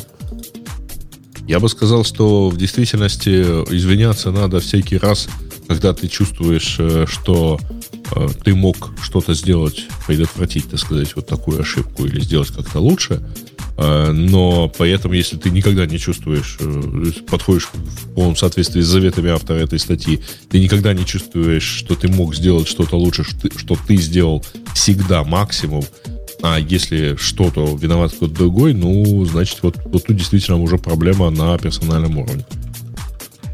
Основной посыл, вот тоже такой, он пораженческая их идея. Я не знаю, почему Бог молчит, только на клавиатуре набирает, но я думаю, он со мной согласится. Пораженческая идея в том, что да, во всяком коде есть баги, и чтобы мы тут не суетились, ну, баги останутся, чего париться по этому поводу. Это не наш путь. То есть мы, конечно, понимаем, что баги остаются. Мы, конечно, понимаем, что бы мы ни делали, их там будет. Но речь-то не об этом, а речь о том, что есть баги, есть баги. Да, Волк. Вообще, мне то, кажется, что есть баги, кажется, это совершенно нормально. Да, прости, пожалуйста. То, что есть баги, совершенно нормально. Я не вижу в этом вообще никакой проблемы. И я не понимаю, зачем люди так серьезно это вообще обсуждают. При этом реакция на собственно произведенные баги у всех разная. Кто-то говорит, ой, извините. Кто-то вообще ничего не говорит и считает, что это в порядке вещей. Но мне кажется, что никто еще не обиделся от того, что кто-то не извинился за баг. Понимаете? Зачем вы вообще обсуждаете извинения в этой ситуации? Создание багов — это же нормально? Ну, да. Сознательное создание только багов не очень.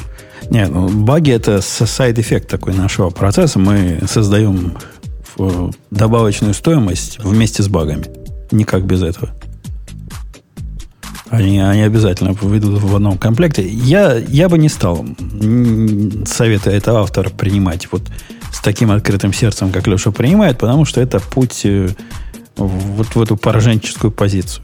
Ну, работай над собой, становись лучше. Если ты чмот сделал сегодня, и тебе объяснили, почему его делать не надо, не делай его завтра, потому что завтра уже тебя так просто не поругают. А будут более жестокие последствия. Один раз еще не...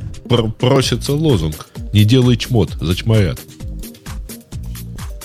Ну, можно и этот лозунг напечатать над столом нашего китайца. Я думаю, будет нормально. Места хватит над столом именно этого китайца. Ну что, Леш, у тебя уже по этой теме все? Все высказал? Да, я вашу токсичность не разделяю. Вы грубые и злые. Так, и мы много над этим работали, и это не баг, это фича. Ты понимаешь, что ты нашу токсичность меняешь своей токсичностью. То есть вот тот, который не извиняется, вот это самый гнусный токсик. Ну, я не согласен, говорю, с посылом статьи, что вот именно сказать sorry, это, конечно, абсолютно нормально и вообще без проблем. Но вот именно чувствовать вину, я считаю, надо вот с этим чувством все-таки бороться. То есть, опять же, надо убирать эмоции. Это работа, это профессиональная деятельность, и это достаточно, насколько может быть, формализованная чаще всего деятельность, правильно? Поэтому эта задача должна решаться технически, быть технической. Не можешь убрать эмоции у человека. Человек – животное эмоциональное. Конечно. Но я к тому, что главный посыл статьи – не плачьте в подушку, если вы допустили баг на продакшене. А, плачут? Ксюш, ты плакал в подушку из-за багов в продакшене, скажи нам. Мне кажется, да. Я помню, один раз я плакала. Ну, я просто очень глупую вещь сделала. Мне было очень стыдно. Причем она была очень откатываемая. Просто, мне кажется, по глупости это было примерно вот как китайское чмо. Ты видел из Facebook? Не-не-не, это было до Фейсбука. Я думаю, это не видела весь параллелс, это было достаточно локализовано. Но, да, мне стыдно.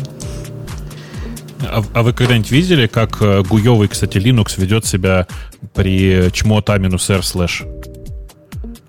В смысле, когда ты всем вокруг запрещаешь на read все рекурсивно от корня. Это невероятно красивое зрелище. Ты просто смотришь, как медленно у тебя с экрана пропадают шрифты, если ты что-то делаешь. Как постепенно перестает все запускать. Это прям такое красивое. Знаешь, это ощущение замедленного падения в пропасть. По степени... Это же вопрос, зачем ты это сделал? Intel тормозит, да? То есть теперь мы знаем, какие люди пишут WTF, восклицательный знак у нас в чатике. Бобук. Нет, это не я. Зачем я это сделал? Мне нужно было, в конце концов, стереть просто одну из виртуалок, в которой стоял гуевый Linux. Это было 4, по-моему, года назад. Почему бы нет, решил красиво, да? Конечно. Понимаешь, поставил музыку из «Титаника». Тут главное, поставил музыку из «Титаника», начал смотреть, как это происходит. Не ошибиться. Я, говорит, подумал, зачем мне нужно два диска C, да? Да. Да, главное не ошибиться с тем, где ты это запускаешь. А так все нормально. А в виртуалке было дело, поэтому. Да, но надо знать, что ты в виртуалке. А ты, как нормальный пацан, небось, в виртуалку по SSH уходишь? Вообще так и было. В виртуалку я зашел по SSH, но у меня виртуалка была с GUI открыта специально для того, чтобы смотреть, что там происходит. То есть ты хочешь сказать... хоп, там и смаплено что-нибудь на основном, на хостовой. Нет, спокойно. У тебя никогда не было, Вовок, скажи, никогда не было, что ты заходишь на безопасную машинку, делаешь rm-rf/data, и в процессе понимаешь, опаньки, я сейчас положил половину продакшена. Он потом до сих пор жжет. Было один раз смешнее, когда я со своего MacBook'а зашел на один сервер, потом на второй сервер, потом на третий сервер, потом отвлекся, а потом вспомнил, что мне нужно, boot-сектор переписать через DD. И это было, увлекательно, когда обнаружил, что я, проспал тот момент, когда один из SSH сказал по пути disconnected, и я оказался не на том сервере. Это было, да, мощно. А, по пути, слава богу, потому что я думал, что... что ты в итоге на локальной машине это делаешь. Кстати, слушай, на локальной не страшно. Да. Я после того, как вот такое сделал, лет 5 назад, наверное, реально сделал такое. Но и тоже по причине. Я думал, я на другой машине, а я не на другой машине был. Они похоже назывались и все такое. Я принял организационные меры. То есть, не пускать себя туда я не могу, потому что мне туда надо, но я заставил все машинки разным цветом выглядеть. Теперь опасные, они красненькие, а безопасные, они зелененькие. Это ж то есть, ты можешь одновременно работать только с 8 машинками. Мне 20 цветов хватит. Думаешь, 8 всего? Во-первых, цветов больше. Там, даже в Васке в этом, по-моему, 256 в этом ванте. А во-вторых, мне надо 2. Зеленый и красный. Можно, а на монохромном ты, соответственно, можешь с 50 машинами одновременно работать, да? Нет, не могу. У меня нет 49. А у меня нет монохромного. Я в 22 веке уже живу. Не, у нас уже выпилили монохромный. Окей. Кто на что посмотрит? Бобок, ты на что смотришь? Так мне кажется, что можно сворачиваться уже сегодня. Что у нас качество связи такое странное. Полтора часа. Да ладно, нормальное качество. Мы можем, так сказать, мессенджер обсудить. О, да, я это припас в карманчике. Что ж, Бобок, что ж ты за гад-то такой? Симпатичный. Доложи-ка нам мой любимый вопрос. Какой черт вас повез на эти галеры? То есть вы хотите уж совсем как большие быть, да? Вот как у всех есть, у Гугла есть, почему у нас нет? Да нет, это ребрендинг в каком-то смысле мессенджера, который у Яндекса был довольно давно. Он назывался «Чаты», что ли, что-то такое. Ага. И использовался в основном внутри, как, знаешь, вот когда ты подписываешь, как это, вот есть Google для домена, а есть Яндекс.Коннект. Это такая же история, просто свой домен перевозишь, и все. И там у тебя есть там типа вики, трекер, в смысле такой, как наша замена джиры, почта, очевидно, там типа диск и всякое такое. И вот, типа, и был еще мессенджер. Вот его просто вытащили, немножко обновили интерфейс и добавили одну важную фичу, которой больше нигде нет. Вот и все. Одна важная фича, которой нигде нет, это уникальная совершенно работа с голосом. В смысле, с голосовыми сообщениями. Ты их когда отправляешь, они тебе сразу автоматически переводятся в текст. И это работает, на удивление, неплохо, я бы так сказал. На фоне всех на тебе точно работает. Понятно, что на мне это работает, но оно вообще, в принципе, на всех работает. То есть так, как мой телефон умеет делать. Без всякого Яндекса. А как твой телефон умеет делать? Ты не знаешь, в Messages можно голосом разговаривать. Так оно аудиосообщение тебе отправит. Ты имеешь в виду голосом набирать. Понимаешь, это не то же самое. Как бы тебе показать-то, я даже не знаю. Но вот смотрите, я сейчас при вас напишу Сереже сообщение, а потом выложу скриншот. Понимаешь, Женя, тут автоматически все переводится и очень даже красиво. Скриншочу и отправляю в большой чатик радиота. Для тех, кто не знает, хочу напомнить еще раз, что у нас есть чат в Телеграме. Он довольно миленький, там довольно много людей сидит. И они как бы там, развлекаются, разговаривают на самые разные темы. Там есть и неприятные люди, и приятные, но чат большой, поэтому приходите. Посмотрел, Жень? Да, я не понимаю, почему твои слова в кошечку преобразовались. Нет, кошечка это я ему раньше отправлял. Сообщение, да. Ничего не знаю. Я вижу текст кошечки. Посмотри то, что написано со ссылкой сегодня. Слово сегодня. Я шучу, говорю. Понятно. Вот. Да, кошечка звучит это, соответственно, вот так вот. Ты можешь и аудио послушать, и можешь текст почитать, и все это, в общем, неплохо работает. Оно действительно неплохо работает, потому что я сам так делаю. А как у нас пунктуацию, кстати, делают? Сидят у нас китайцы, на это есть нейронка. Сидят у них китайцы и расставляют запятые. Ты не знаешь, Леша, как это делается. Да, наверняка там толпа людей просто сидит и слушает. Ох, блин, люди в очередной раз пишут: бота подключаешь, и он так делает. Давайте, подключите бота, который с тем же качеством так распознает. Давайте, так, вперед. А, Бобук, самое главное, да. End-to-end-то есть шифрование? Конечно, нет. Зачем? Подожди, Бобук, ты про ребрендинг рассказываешь, что все слабое, отмазка. То есть ты как раз из тех, которые говорят, что Telegram наше все, и весь мир уже в Телеграме, и при этом ты говоришь, еще один такой же. И ВКонтакте, наверное, есть какой-то такой. И у Mail.ru такой есть. И зачем это все надо? Кому это все надо? Как зачем? Потому что нужно понимать, что в этом мессенджере, в отличие от Телеграма, есть, кстати, видеозвонки. Вау, прикиньте. Mm-hmm. Непонятно, почему в Телеграме нет. Я все жду, я надеюсь, что они довольно скоро появятся. В этом году. Пообещали, в этом году, надеюсь.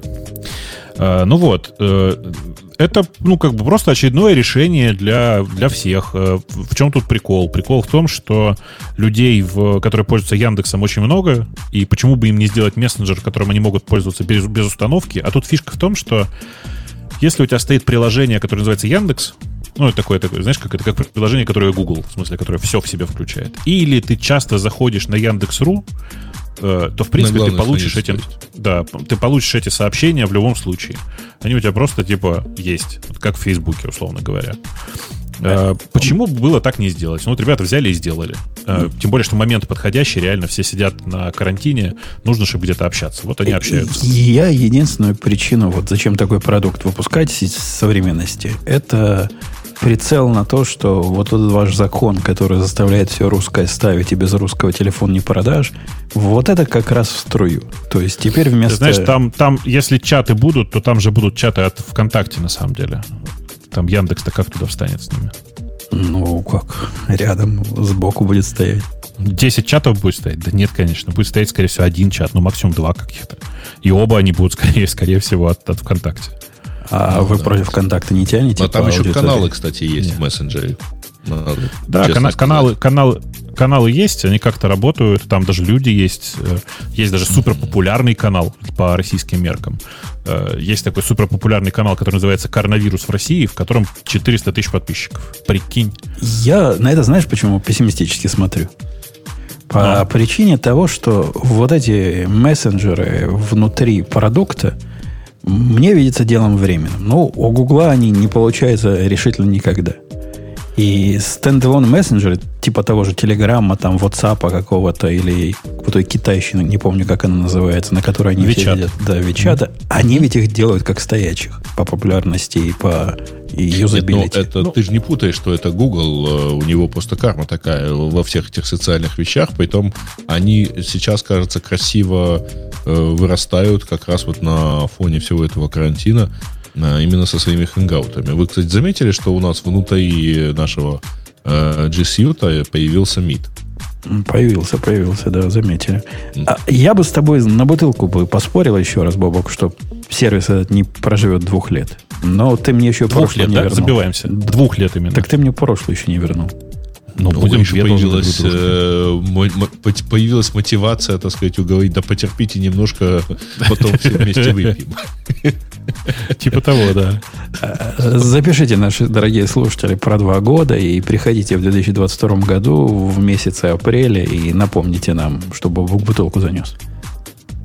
Все так, только Путун бутылку занес. Да, я думаю, что просто, во-первых, действительно сервис не сегодня возник, в смысле вот этого вот бэкэнда Яндекс.Чатов.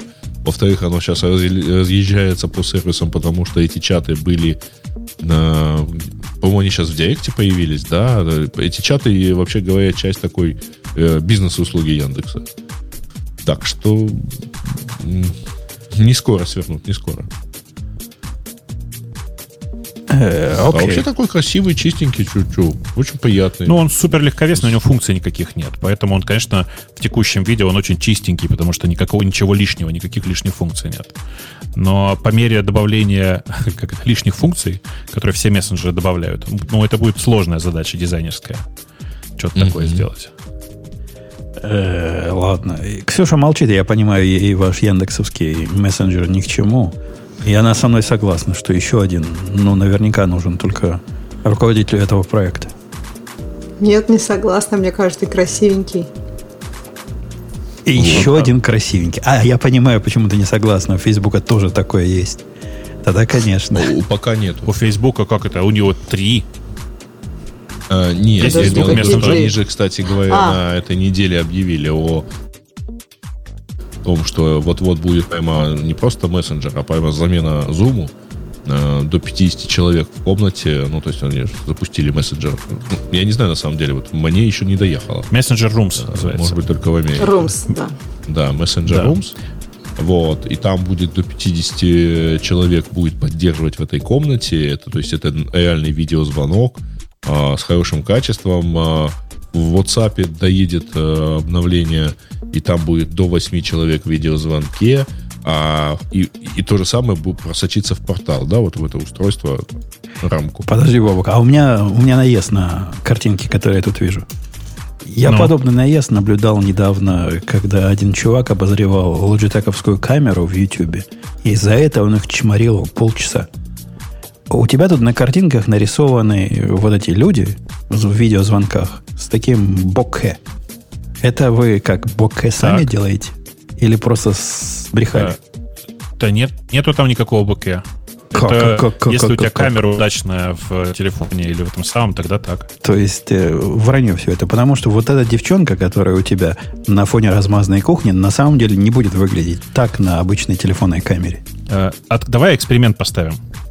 Открой Яндекс.ру. Вот прямо Яндекс.ру открой. У тебя логин же там есть? Да. Как-то вы мне имейлы посылаете. Вчера пришел имейл. Мы с вас сняли еще 300 рублей. Видишь мессенджер там внизу? В правом нижнем углу.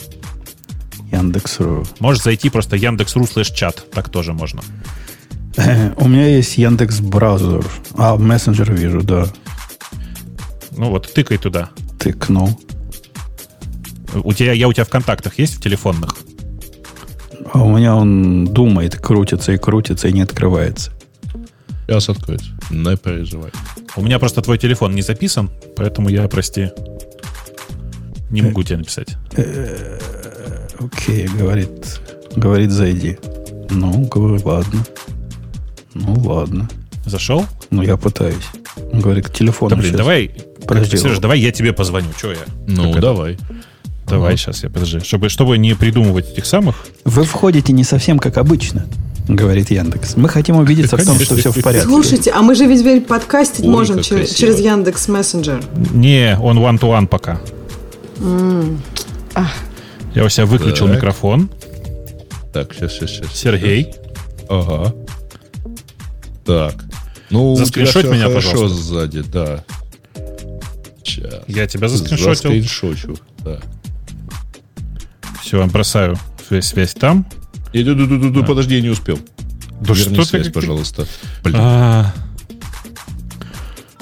Я же как этот. Самые быстрые пальцы по эту сторону океана. Пока он Умпутун рядом. Хотя он Умпутун же по ту сторону океана. А вот что вы звените там нам в эфир-то? Он хочет сделать скриншот со мной. Хочешь, я тебя поверну вот так? Уже сделал. Ой, прости. Сделал скриншот, да? Хорошо, да, все, выключаю. Зашли в чатик. Совсем в общий? Да, конечно, почему нет? А что он у вас так дергается? Но это нужно, как это, нужно добиться такого результата. Я не знаю, как его добились. Ну, когда, видимо, сам. Но красиво. Но мне красиво кажется, что... Ну, это встроенная такая штука для вызова эпилепсии. Да, или укачивание просто. Это как-то мышкой там как-то трясут по-особому. То есть это не мобильная версия получается. Я не понял, как это у них получилось, но это вот десктопная. У меня получилось. Вот. Да. Подождите, Бобок, ты хочешь сказать, вот эта картинка хоть как-то напоминает? Я тебе показываю, что это типа... Конечно, это картинка, которая обычная картинка типичного мессенджера. Конечно. Единственный, кто сейчас красиво блурит, это Skype, ты знаешь, да? Ну, я за, да, все так. У вас просто рекламный материал не следует действительности, вот что я говорю. Откуда ты знаешь? Может быть, это видео, сделанное на этих самых, на PP40 на каком-нибудь. Таком телефоне, в котором такое боке шикарное. Я вас умоляю. Вы вводите... Давай, умоляй вводите меня. Общественное заблуждение. Подожди, давай проверим, потому что у меня же здесь под боком есть еще iPhone с установленным мессенджером. Да, ну, я же тебе с iPhone. Это с iPhone. Да, вот у меня скриншот с iPhone. Да. Понятно. Потому что я на маке. Да, конечно, это отретушированные картинки. Конечно, их специально... Ретушированные. Нет. Зачем ты врешь? Зачем ретушированные? Это, конечно, по картинке же видно, что это фотографии с нормального фотика. Ну, что ты? Хорошо, с нормального фотика, который ничего общего не имеет с этими звонками, о которых идет речь. Но некрасиво. Конечно. Некрасиво. Вводите в заблуждение. Слушай, тут что тут сказать? Все так делают, если честно. И я, у меня к ребятам в этом смысле никаких претензий. Это обычная совершенно практика. Конечно, по уму-то нужно взять и сделать блуринг заднего фона. Ты видел, как это классно в Skype сделано, кстати? Да. Я картинки видел. Как они это делают. Да. Я просто пользовался этим, и это прямо удивительное дело, как Skype это делает. В сочетании с Snap'ом, который делает, мейкап для лица. А их можно же друг на друга наложить же, получается. Ну, конечно, поэтому я про это и говорю, что у меня в Snap используется как раз, у меня там накладывается легкий, так сказать, мейкап для того, чтобы загладить многочисленные морщины, которые получились за ночь. В смысле, ты просыпаешься с утра и думаешь, ой, ну вот. Оно так красиво заглаживается, а потом ты еще в скайпе блудишь очень красиво фон, и получается офигенно. А у них там появилась в этой программульке, которая лица улучшает. Как Snap чего-то, как он называется? Snap, да. Не, он не Snap, он Snap Desktop. Snap Desktop, да. Snap Desktop, да. А появилась... Раньше было можно себя сестру-близнеца, а теперь брата-близнеца. Улучшенная копия тебя. Да. My other twin называется. Не сразу поймешь, в чем разница, но как-то видно. Он меня таким скуластым, могучим сделал. Немножко такое. Прикольное. Но тебе я очень рекомендую, если ты Snap Desktop пользуешься, фильтр, который называется Public Speaking. Потому что он просто полирует все на лице, и ты такое ощущение, как будто ты давно проснулся, умылся, там, значит, намакияжился и все такое, и прям чувствуешь себя человеком. И что, бороду тоже побреет? Не, бороду не побреет. Эй, а нету такого, чтобы побрить такой специального фильтра? Ну, я не искал, но мне кажется, можно просто сделать умпуту. Если что, я тут недавно игрался с Waterify, который ребята сделали для того, чтобы обманывать... как это правильно сказать, обманывать других людей. То есть можно взять фотографию Умпутуна и анимировать ее так, что как будто бы я вместо тебя говорю. Голос, конечно, не подделаешь, но все остальное можно пока. Крутенько. Ну что, к темам наших дорогих можно перейти. Что, дорогих? Можно, конечно. Да. Тем более, что можно очень плавно перейти. Там первая же тема — это по новый мессенджер от Яндекса. Дай-ка я комментарии почитаю, поржу. Да, там есть что-нибудь смешное? Давай. Там тоже есть про запятые и прочую пунктуацию. Предлагают назвать его YCQ. Why? Why? Why Messenger, да? 2 года, товарищи, 2 года, и забудете вы об этом мессенджере, как о злой шутке. Ты плохо представляешься российский рынок. На самом деле, конечно же, 2 года это слишком быстро. За 2 года даже не успеют принять решение о закрытии. Ты что? Корпорация. Вот это Яру ваш. Я подозреваю, сколько его не меньше 2 лет делали-то. Сколько жил ваш бложек-то? 2-3 года прожил. Яру дольше, чем 2 года прожил. Ты что, 10 лет, по-моему? Не, 10 лет тоже я не думаю. Подожди. Сколько? Его сделали в... Нет, меньше 10 лет. Ну, лет 6-7 точно. ну, как бы какое-то ощутимое время он прожил вполне себе. Это было эпохальное событие. Вот онлик внутри него. Очень жаль, что не выжил. Слушай, Женя, а ты думаешь, да, что вот там только Telegram в России и все? То есть, типа, другим места нет? Ну, почему? WhatsApp еще есть, да. Telegram и WhatsApp? А вы не знаете Viber, про ВКонтакте мессенджер? У них Viber сильно популярен. У них есть уже такое... ВКонтакте и Viber. Ну да, что-то многовато, да. Я согласна, я как бы точно знаю, что Telegram и WhatsApp очень популярны. Ну, вы не забывайте, что есть еще агент Mail.ru. А вот серьезно, он прям популярен? Нет, вот агент Mail.ru популярен? Вот я никого не слышала. Может, мне, конечно, все айтишники... Слушай, когда у тебя десятки миллионов пользователей, то ты можешь на них довольно долго это все тестировать, ну и гонять. Вспомните, пожалуйста, сколько лет умирал, так и не умирал мессенджер. Ну, просто я говорю, я не знаю ни одного человека, который бы мне сказал, а давай в Mail.ru агент в мессенджере поговорим. То есть мне там предлагают WhatsApp, конечно же, и прочее. Я подозреваю, что среди пользователей агента Mail.ru есть громадное количество людей, которые не пользуются GitHub'ом. Но означает ли это, что GitHub'у конец? Конечно. Где тут GitHub, а где Mail.ru? Конечно. Вот именно, да. Подожди, давайте, но если пойдем представить, что у Mail.ru там 0 пользователей, то нет, не означает, что это, что GitHub'у конец. Mail.ru, то есть тут вопрос... Там, это вторая по величине европейская интернет-компания, если я не ошибаюсь уже. Или еще. Ну, это понятно, но не по мессенджерам. По пользователям. И поэтому ты можешь налить в эту аудиторию довольно много дополнительных вещей. Поэтому, да, это не супер-пупер прогрессивный мессенджер, это вообще ни разу, так сказать, не прогрессивный мессенджер. Но у него есть там... Ну, ребят, извините, но Yahoo Instant Messenger и прочие, они все имели свои пользовательские какие-то базы, и ими пользовались, и вполне себе успешно. Я наблюдаю, пока Грей рассказывал, чудеса юзер-экспириенса на вот этом новом роде, который... с бета-версией пропала сбоку кнопочка Settings в тот момент, когда происходит запись. То есть, как только запись происходит, ты не можешь в Settings зайти. Догадайтесь, как это можно сделать. Ксюша могла бы догадаться. Одновременно нажать 6 кнопок и подождать? Не-не, это Ксюшин UI камень. Надо свайпнуть экран сверху вниз. Вот после того, как ты свайпнул его сверху вниз, появляется вот то самое, что раньше была кнопочкой Settings. Очень интуитивно. Ну, один раз запомнила, потом всю жизнь. Я сейчас шучу, это просто, мне кажется, такие интуитивные, в кавычках, интерфейсы, они вот всегда вот так вот, типа, один раз попробовал как-то прыгнуть, не знаю, а потом нормально, потом покатит. А потом написал это дело на стике и прилепил к экрану. Поколение. Давайте к следующей теме от слушателей. Следующая тема у нас про Ubuntu. Ну, в общем, мы ее тоже уже вполне обсудили. Публичное тестирование спутникового интернета от Маска, скорее всего, начнется в конце года. Ну, это на самом деле так.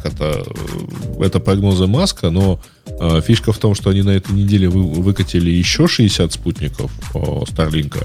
И теперь там 420. И да, они уже там более-менее уверены, что они будут начать такое тестирование где-то там осенью. Ну, будет хорошо, да. Все равно долго еще. А вы оценили, как Грей прочитал заголовок? Давайте я еще раз прочитаю, чтобы все услышали. Публичное тестирование спутникового интернета от Маска начнется в конце года. Ну, должен честно я сказать, прямо уверен, что от Маска реально начнется в конце года. Нет, подожди, ну слушай, Маск обычно все-таки не отмазывается от подобных. Да, конечно, он в 2015 году уже на Луну обещал лететь, я напомню тебе. Он не извиняется за свои баги. Он просто не судьба. Да. Ну, в общем, хорошо. Мы немножко завидуем Ксюше и Жене, потому что, если они это дело потестируют, может, наконец перестанут глючить связь. Не думаю. Не думаю. Все будет просто валить на масках. Женя найдет еще какой-нибудь сервис, который будет глючить даже с хорошей связью. И при этом буду приговаривать, что ж вы хотите, но latency до спутника пока достучишься. Так надо. А там же низкая орбита, поэтому там latency должно быть, в принципе, более-менее. Ну, как низкая. Ну, то есть не 200 миллисекунд, а каких-нибудь там 30. Он будет чудовищный для звука. Окей, пошли дальше. Яндекс опубликовал лекции школы бэкэнд-разработки 2019 года. Что, теперь у меня есть шанс в случае обсуждать. Ну, Ксюш, кстати, нет, я хотела, лекции. Там есть что обсуждать, да, у меня есть шанс приблизиться к знаниям Умпутуна. Это же, это просто вообще... Нет, что у тебя шансов там про Python в основном. Ну что, ну там же про бэкэнд, ты же понимаешь, в бэкэнд он такой другой, он же как прям вообще вершина всех вершин. Но в питоне это еще больше железом надо заваливать. Он же такой медленный, что там вообще в 20 раз больше серверов нужно. Поэтому там еще там скилл вот это завалим железом. Специально есть лекция про инфраструктуру. А я думала, лекция про заваливание.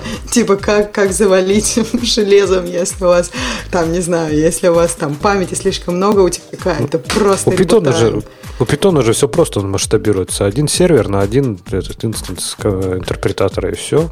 Ну, вообще, в реальности нет, но, ну, это на самом деле же не очень важно, как ты понимаешь.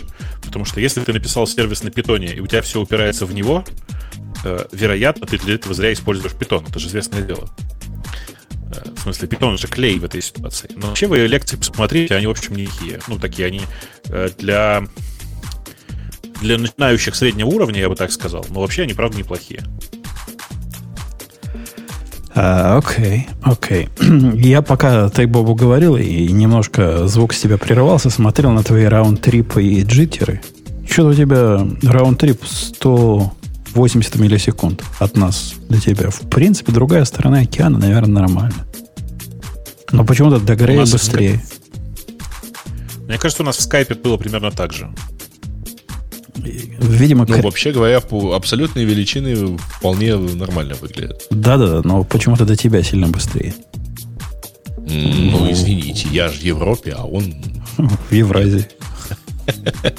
Так, NVIDIA выпустила бесплатное приложение RTX Voice для подавления фоновых шумов во время голосового общения по ПК. Вот, Гриш, ты про это писал, я так понял, что это если у тебя GeForce, да?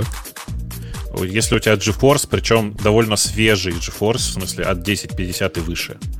В смысле, там правильно напишешь, что работает и на не RTX моделях, несмотря на то, что называется RTX Voice.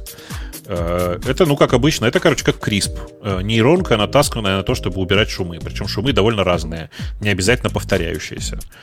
Вот, например, стук клавиатуры, он как раз и элиминирует. Надо поставить. В смысле, у меня на этой машине почему-то не поставлено, а надо было. А нафига им там виртуалка? GeForce, да? Может, виртуалка, говорю, нафига им там видеокарточка, они там типа нейронку гоняют? Да, конечно, они там постоянно гоняют нейронку для того, чтобы оставить только твой голос, а все остальное убрать. Слушай, я так понял, что перспектив для Мака не будет. Да нет, конечно. На Маках же не бывает NVIDIA. То есть мы не дождемся того, что у Ксюши шум пропадет. Еще раз, я вам уже рассказывал. Krisp.ai. Krisp.ai есть и для Мака. Возьмите и попробуйте. Кей первая, только Krisp. Он есть и для Мака. Когда мы подкаст закончим, я расскажу Ксюше, что она делает не так. И сразу все станет хорошо. Тоже неплохо, да. Окей. Слушай, Гриша, а напомни мне, пожалуйста, Krisp, он же, ну, реалтаймовый практически, да? Так и это тоже реалтайм, конечно. Не-не-не, я просто там, чтобы, если что, использовать, там, например, в продакшене. Да, конечно, нет, в смысле, он прекрасно работает, вообще не требует никаких дополнительных ресурсов, в смысле, там, серьезных, то есть он чувствуется, но не так, не смертельно. В продакшене, в реалтайме прям работает, да. Ну, у меня просто вот выяснилось, что все-таки хорошо шумит MacBook при стриминге, и это как-то сложно убирается. Про-версия Krisp стоит $3 в месяц без ограничений по всему. Как бы. Подменяет собой, как обычно, звуковой девайс. Ну, все как обычно. Ну да. И если тебя интересует... С этим, скорее всего, не работает. Если интересуют тебя более традиционные методы, то есть такой SoundSop, который какой-то новой версии вышел, и он работает реально. На повторяющиеся паттерны шума режет красота нечеловеческая. Да. Или обзавестись чем-то другим для стриминга. Так, Fedora Linux на ThinkPad обсуждали. С какой стороны лучше заезжать MacBook? Это, я так понимаю, прилетело из твиттера Алекс Мака, потому что я у него видел эту первую ссылку, и она про то, что с левой стороны, если вы включаете в USB-C, ну, точнее, Thunderbolt 3, зарядку на маке с левой стороны, то у вас время зарядки увеличивается. Потому что примерно там же... Ну, короче, вы таким образом способствуете критическому нагреву MacBook, из-за чего падает, так сказать, возможность зарядки. Там в этом месте еще какое-то... Ну, там в этом месте, соответственно, находится еще процессор и еще какое-то количество вещей. И совместный нагрев, так сказать, вынуждает MacBook тротлить скорость зарядки.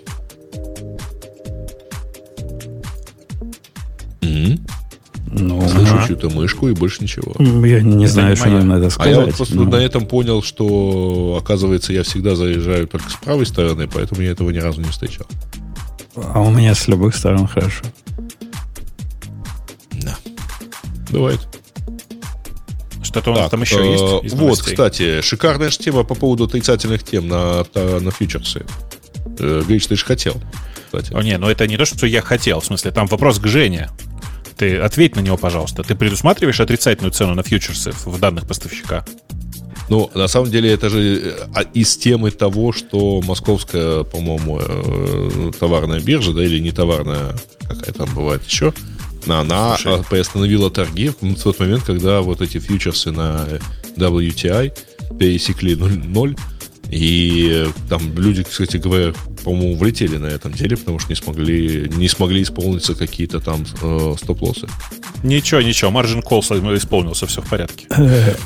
Отвечая на вопрос, который Бобок задал, ты будешь смеяться, но нет. И моему нету есть более чем резонное основание. Я ведь не программирую, как мне кажется, правильно. Я человек подневольный. У меня регуляции прописывают. И в регуляциях на все продукты, на все наши системы, кроме одной, совершенно конкретно есть правила про отрицательные цены. Что их надо исключать из анализа. В одном такого нет, но, по-моему, просто забыли. То бишь, регулятор сам не предусмотрел вот такой ситуации. Слушай, но у тебя же securities, не товарные. Ну, почему? Торги, да? Чего ты? У меня все есть. У меня и это есть тоже, да. То есть твое все тоже сломалось, да? Не сломалось. У меня все это совершенно осмысленно игнорируется. Ничего не ломается. Больше равно нуля, пошли дальше. Нолик или меньше нуля метится запись как специальное исключение, и потом специальным образом репортится. Таким вот путем. Нам как прописано в Библии, мы так и делаем. Ну, типа, в данном случае просто виновата Библия, а не вы. Да, трудно сказать виновата. Возможно, они не хотели, чтобы такие сделки мы анализировали. Черт его знает. Может, не додумались. Там все сложно. Ну, в любом случае, надо сказать, что пострадал не только какой-нибудь там московская торговая биржа, пострадал TradingView, которым пользуются многие трейдеры любители трейдеры в качестве инструмента, и разные другие замечательные приборы. Действительно, никто не ожидал, что WTI, который никогда в своей жизни даже там к 10 не подходил, внезапно окажется ниже нуля. И никто не предполагал, что это вообще такое возможно. Просто, как человек близкий к Сахе, я тебе скажу, Бобок, что цены нулевые – это вовсе не нечто такое, что мы никогда не видим. Нулевые цены и отрицательные цены – это вообще нормальная история. Ничего тут такого нет. Да. Ты же понимаешь, если для меня нулевая цена – это исключение из правил, то я бы был уж совсем ленивый программист, которому надо постоянно извиняться, если бы я не поставил условия меньше или равно нуля. Правильно? Ну да. Ну вот так я поставил. Так что нет, ничего у нас не упало. Все работало прекрасно. Так, Microsoft сделал свой Spotlight. А это про что вообще? Че, Microsoft сделал чего? Ну, это следующая тема. Microsoft сделал свой Spotlight. Ну, то есть это как-то поиск по десктопу, в смысле? Поиск по контенту на десктопе, да. А, ну и плюс ланчер, видимо. Слушайте, он так похож на Альфред. Да. Вы его видите? Он похож на Spotlight скорее. Ну да, в смысле, он похож на все сразу. Да не, он на Альфред конкретно похож. Есть даже такая тема для... С него рисовали, зуб даю. А, с Альфреда? Да. Мне кажется, рисовали с Вокса. Есть такой Vox, это WOX, это запускалка, похожая на Альфред для винды. А они уже рисовали, соответственно, с Вокса. А, ну, может быть, кто с кого рисовал, трудно сказать, но выглядит привычно. Ну да, надо сказать, что в винде на самом деле вот этот процесс именно запуска, то есть чтобы запустить что-то, он и сейчас есть, это Command-S нажимаешь и спокойно себе пиши. Просто здесь это вставлено не куда-то сбоку в меню старт, а ну, находится посерединке. Довольно прикольно. Окей. Ну что, есть еще что-нибудь из тем? Почему нельзя покупать детей станцию? От наших голубых экранов. Почему нельзя покупать Яндекс.Станцию для ребенка? Ну, не знаю. Прекрасная статья, в которой чувак, как бы, не глядя, включает Яндекс.Станцию и говорит: боже мой, там на Ютубе, прикиньте, показываются ролики с убийствами и насилиями, как обычно на Ютубе. Через Яндекс.Станцию можно смотреть видео. Понимаешь? А там в инструкции, как бы, прямым текстом написано, что Яндекс.Станция не должна быть установлена и использована там, где есть дети. Погоди. С этого места поподробнее. То есть через Яндекс.Станцию можешь смотреть видео, и это будет не по твоим аккаунтам, которые защищены от детей по самое не могу. Под твоим аккаунтом. И, ну, в смысле, ну, можно и не из твоего аккаунта видео, естественно, найти. То есть ты его как бы ищешь, ну, в поиске. И ты, разумеется, можешь там найти видео, которое пролезает через любые семейные фильтры. Там есть семейный фильтр, просто этот семейный фильтр, конечно же, не может защитить тебя от 100% того, что там находится. Ну, справедливости ради, я на YouTube for Kids такое находил, знаете, что страшно сказать. Но повторюсь еще раз, там в инструкции написано, что вообще не предназначен для эксплуатации с детьми. Ну, во-первых, инструкцию кто читает? Ну, что за отмазка такая? Кто читает инструкцию? Ты когда последний раз читал инструкции? Ну, скажи честно. Да я вообще регулярно ее читаю. Даже не знаю, что сказать. Сам пишу. Он ее вычитывает. Я даже к самым своим продвинутым пистолетам не читаю инструкции. И никто их не читает. А ты уж хочешь какой-то колонки Яндекса. Слушай, ну ты эксплуатируешь их с детьми и даешь детям пострелять. Да. Попользоваться, я бы сказала. Конечно. Да, ты не забывай, кто у него дети. У него одно дитё уже не дитё совсем. Ну да, но вот я спрашиваю, окей, про второе дитё, и там, я не знаю, ну, то есть, я помню, по твоим рассказам, что оглохнуть можно. Мы замуж будем выдавать это второе дитё, хотя помним ее вот совсем такой. Ксюша, отвечая на твой вопрос, детей таких маленьких нет, но были бы, я бы их тоже с собой в тир выбрал. А, то есть, ты всю семью с собой в тир берешь? Ну, по очереди, не всех сразу, но по очереди, да, уже все посетили. Вот дочка отказывается.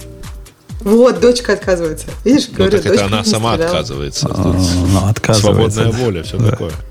Так нет, но она хочет сама пострелять, а не как вот Яндекс.Станция. Что с родителями? Совсем неинтересно. Они не будут спрашивать, там, не знаю, про каких-нибудь hot girls. Они будут спрашивать про какой-нибудь щенячий патруль. Поэтому не то. Не знаю, о чем ты, но согласен. По-любому. Щенячий патруль – фигня. Ну ладно, смешарики, фиксики. Что там не фигня, Бобук, тебе лучше знать. Кстати, мне кажется, всем важно об этом знать. В смешариков 2D выходит новый полноценный сезон. Ура, товарищи. Кстати, вчера, по-моему, прилетело, или позавчера, прилетело сообщение о новой серии Рик и Морти. Вы будете смеяться. Кажется... Я вчера первый раз посмотрел Гарри Поттера. Какого? Из 8? Все 8? 2. 2 первых посмотрел. Жена заставила, говорит, смотреть нечего, давай Гарри Поттера посмотрим. Сели смотреть Гарри Поттера. Чем там дальше. Еще чуть-чуть и начнешь извиняться за баги. Слушайте, это такой фильм для задротов, это прямо вообще что-то особенное.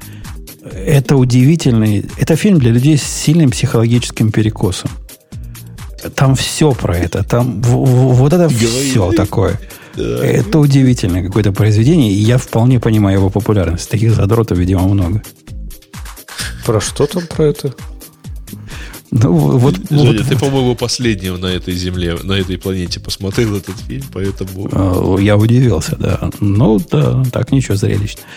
Ну, что там дальше? Между прочим, кстати, слушайте, я вам говорил несколько раз про Krisp, так я, оказывается, через него все это время и говорил с вами. А это не он, случайно, вот это бульканье выдавал? Нет, бульканье это не он давал, это, конечно, интернет давал.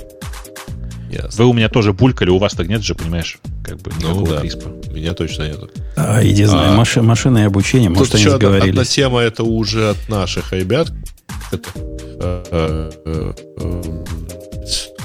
У нас народ экспериментирует, и в специальном правительственном приложении теперь есть права, паспорт и загранпаспорт. И его, так сказать, разрешено предъявлять вместо бумажных документов соответствующих. А ноу-хау тут, собственно, в чем? Ты можешь не носить с собой права, а показывать их с телефона. Окей. Я так и делаю. В смысле, нет, ты так делаешь фотографию. Реально? Да нет, 2 раза последние меня останавливают за последние сколько лет уже. И хватало телефона с правами и телефона с карточкой страховки. Нет, там, у нас, кстати, можно вообще без прав ездить. У вас можно быть совершенно без прав, а у нас в этом приложении на самом деле у тебя оно не просто там рисует права, а у тебя по тапу на изображении прав рисуется QR-код, который, соответственно, авторизованный некий планшет может считать и проверить действительность, на самом деле, твоих прав на данную секунду. Ну, вот как-то так вот сделали, чтобы это действительно проверить. Это какая-то оптимизация их работы. Ну, а как ты реальность проверишь? Бумажки, которые у меня на страховку. Ну, бумажка и бумажка. Напечатай сам. Это какие-то... у нас не надо предъявлять, на самом деле, бумажку на страховку, потому что у нас оно должно висеть на лобовом стекле. Если не висит, то извини. Капец. Ты можешь много показывать документы.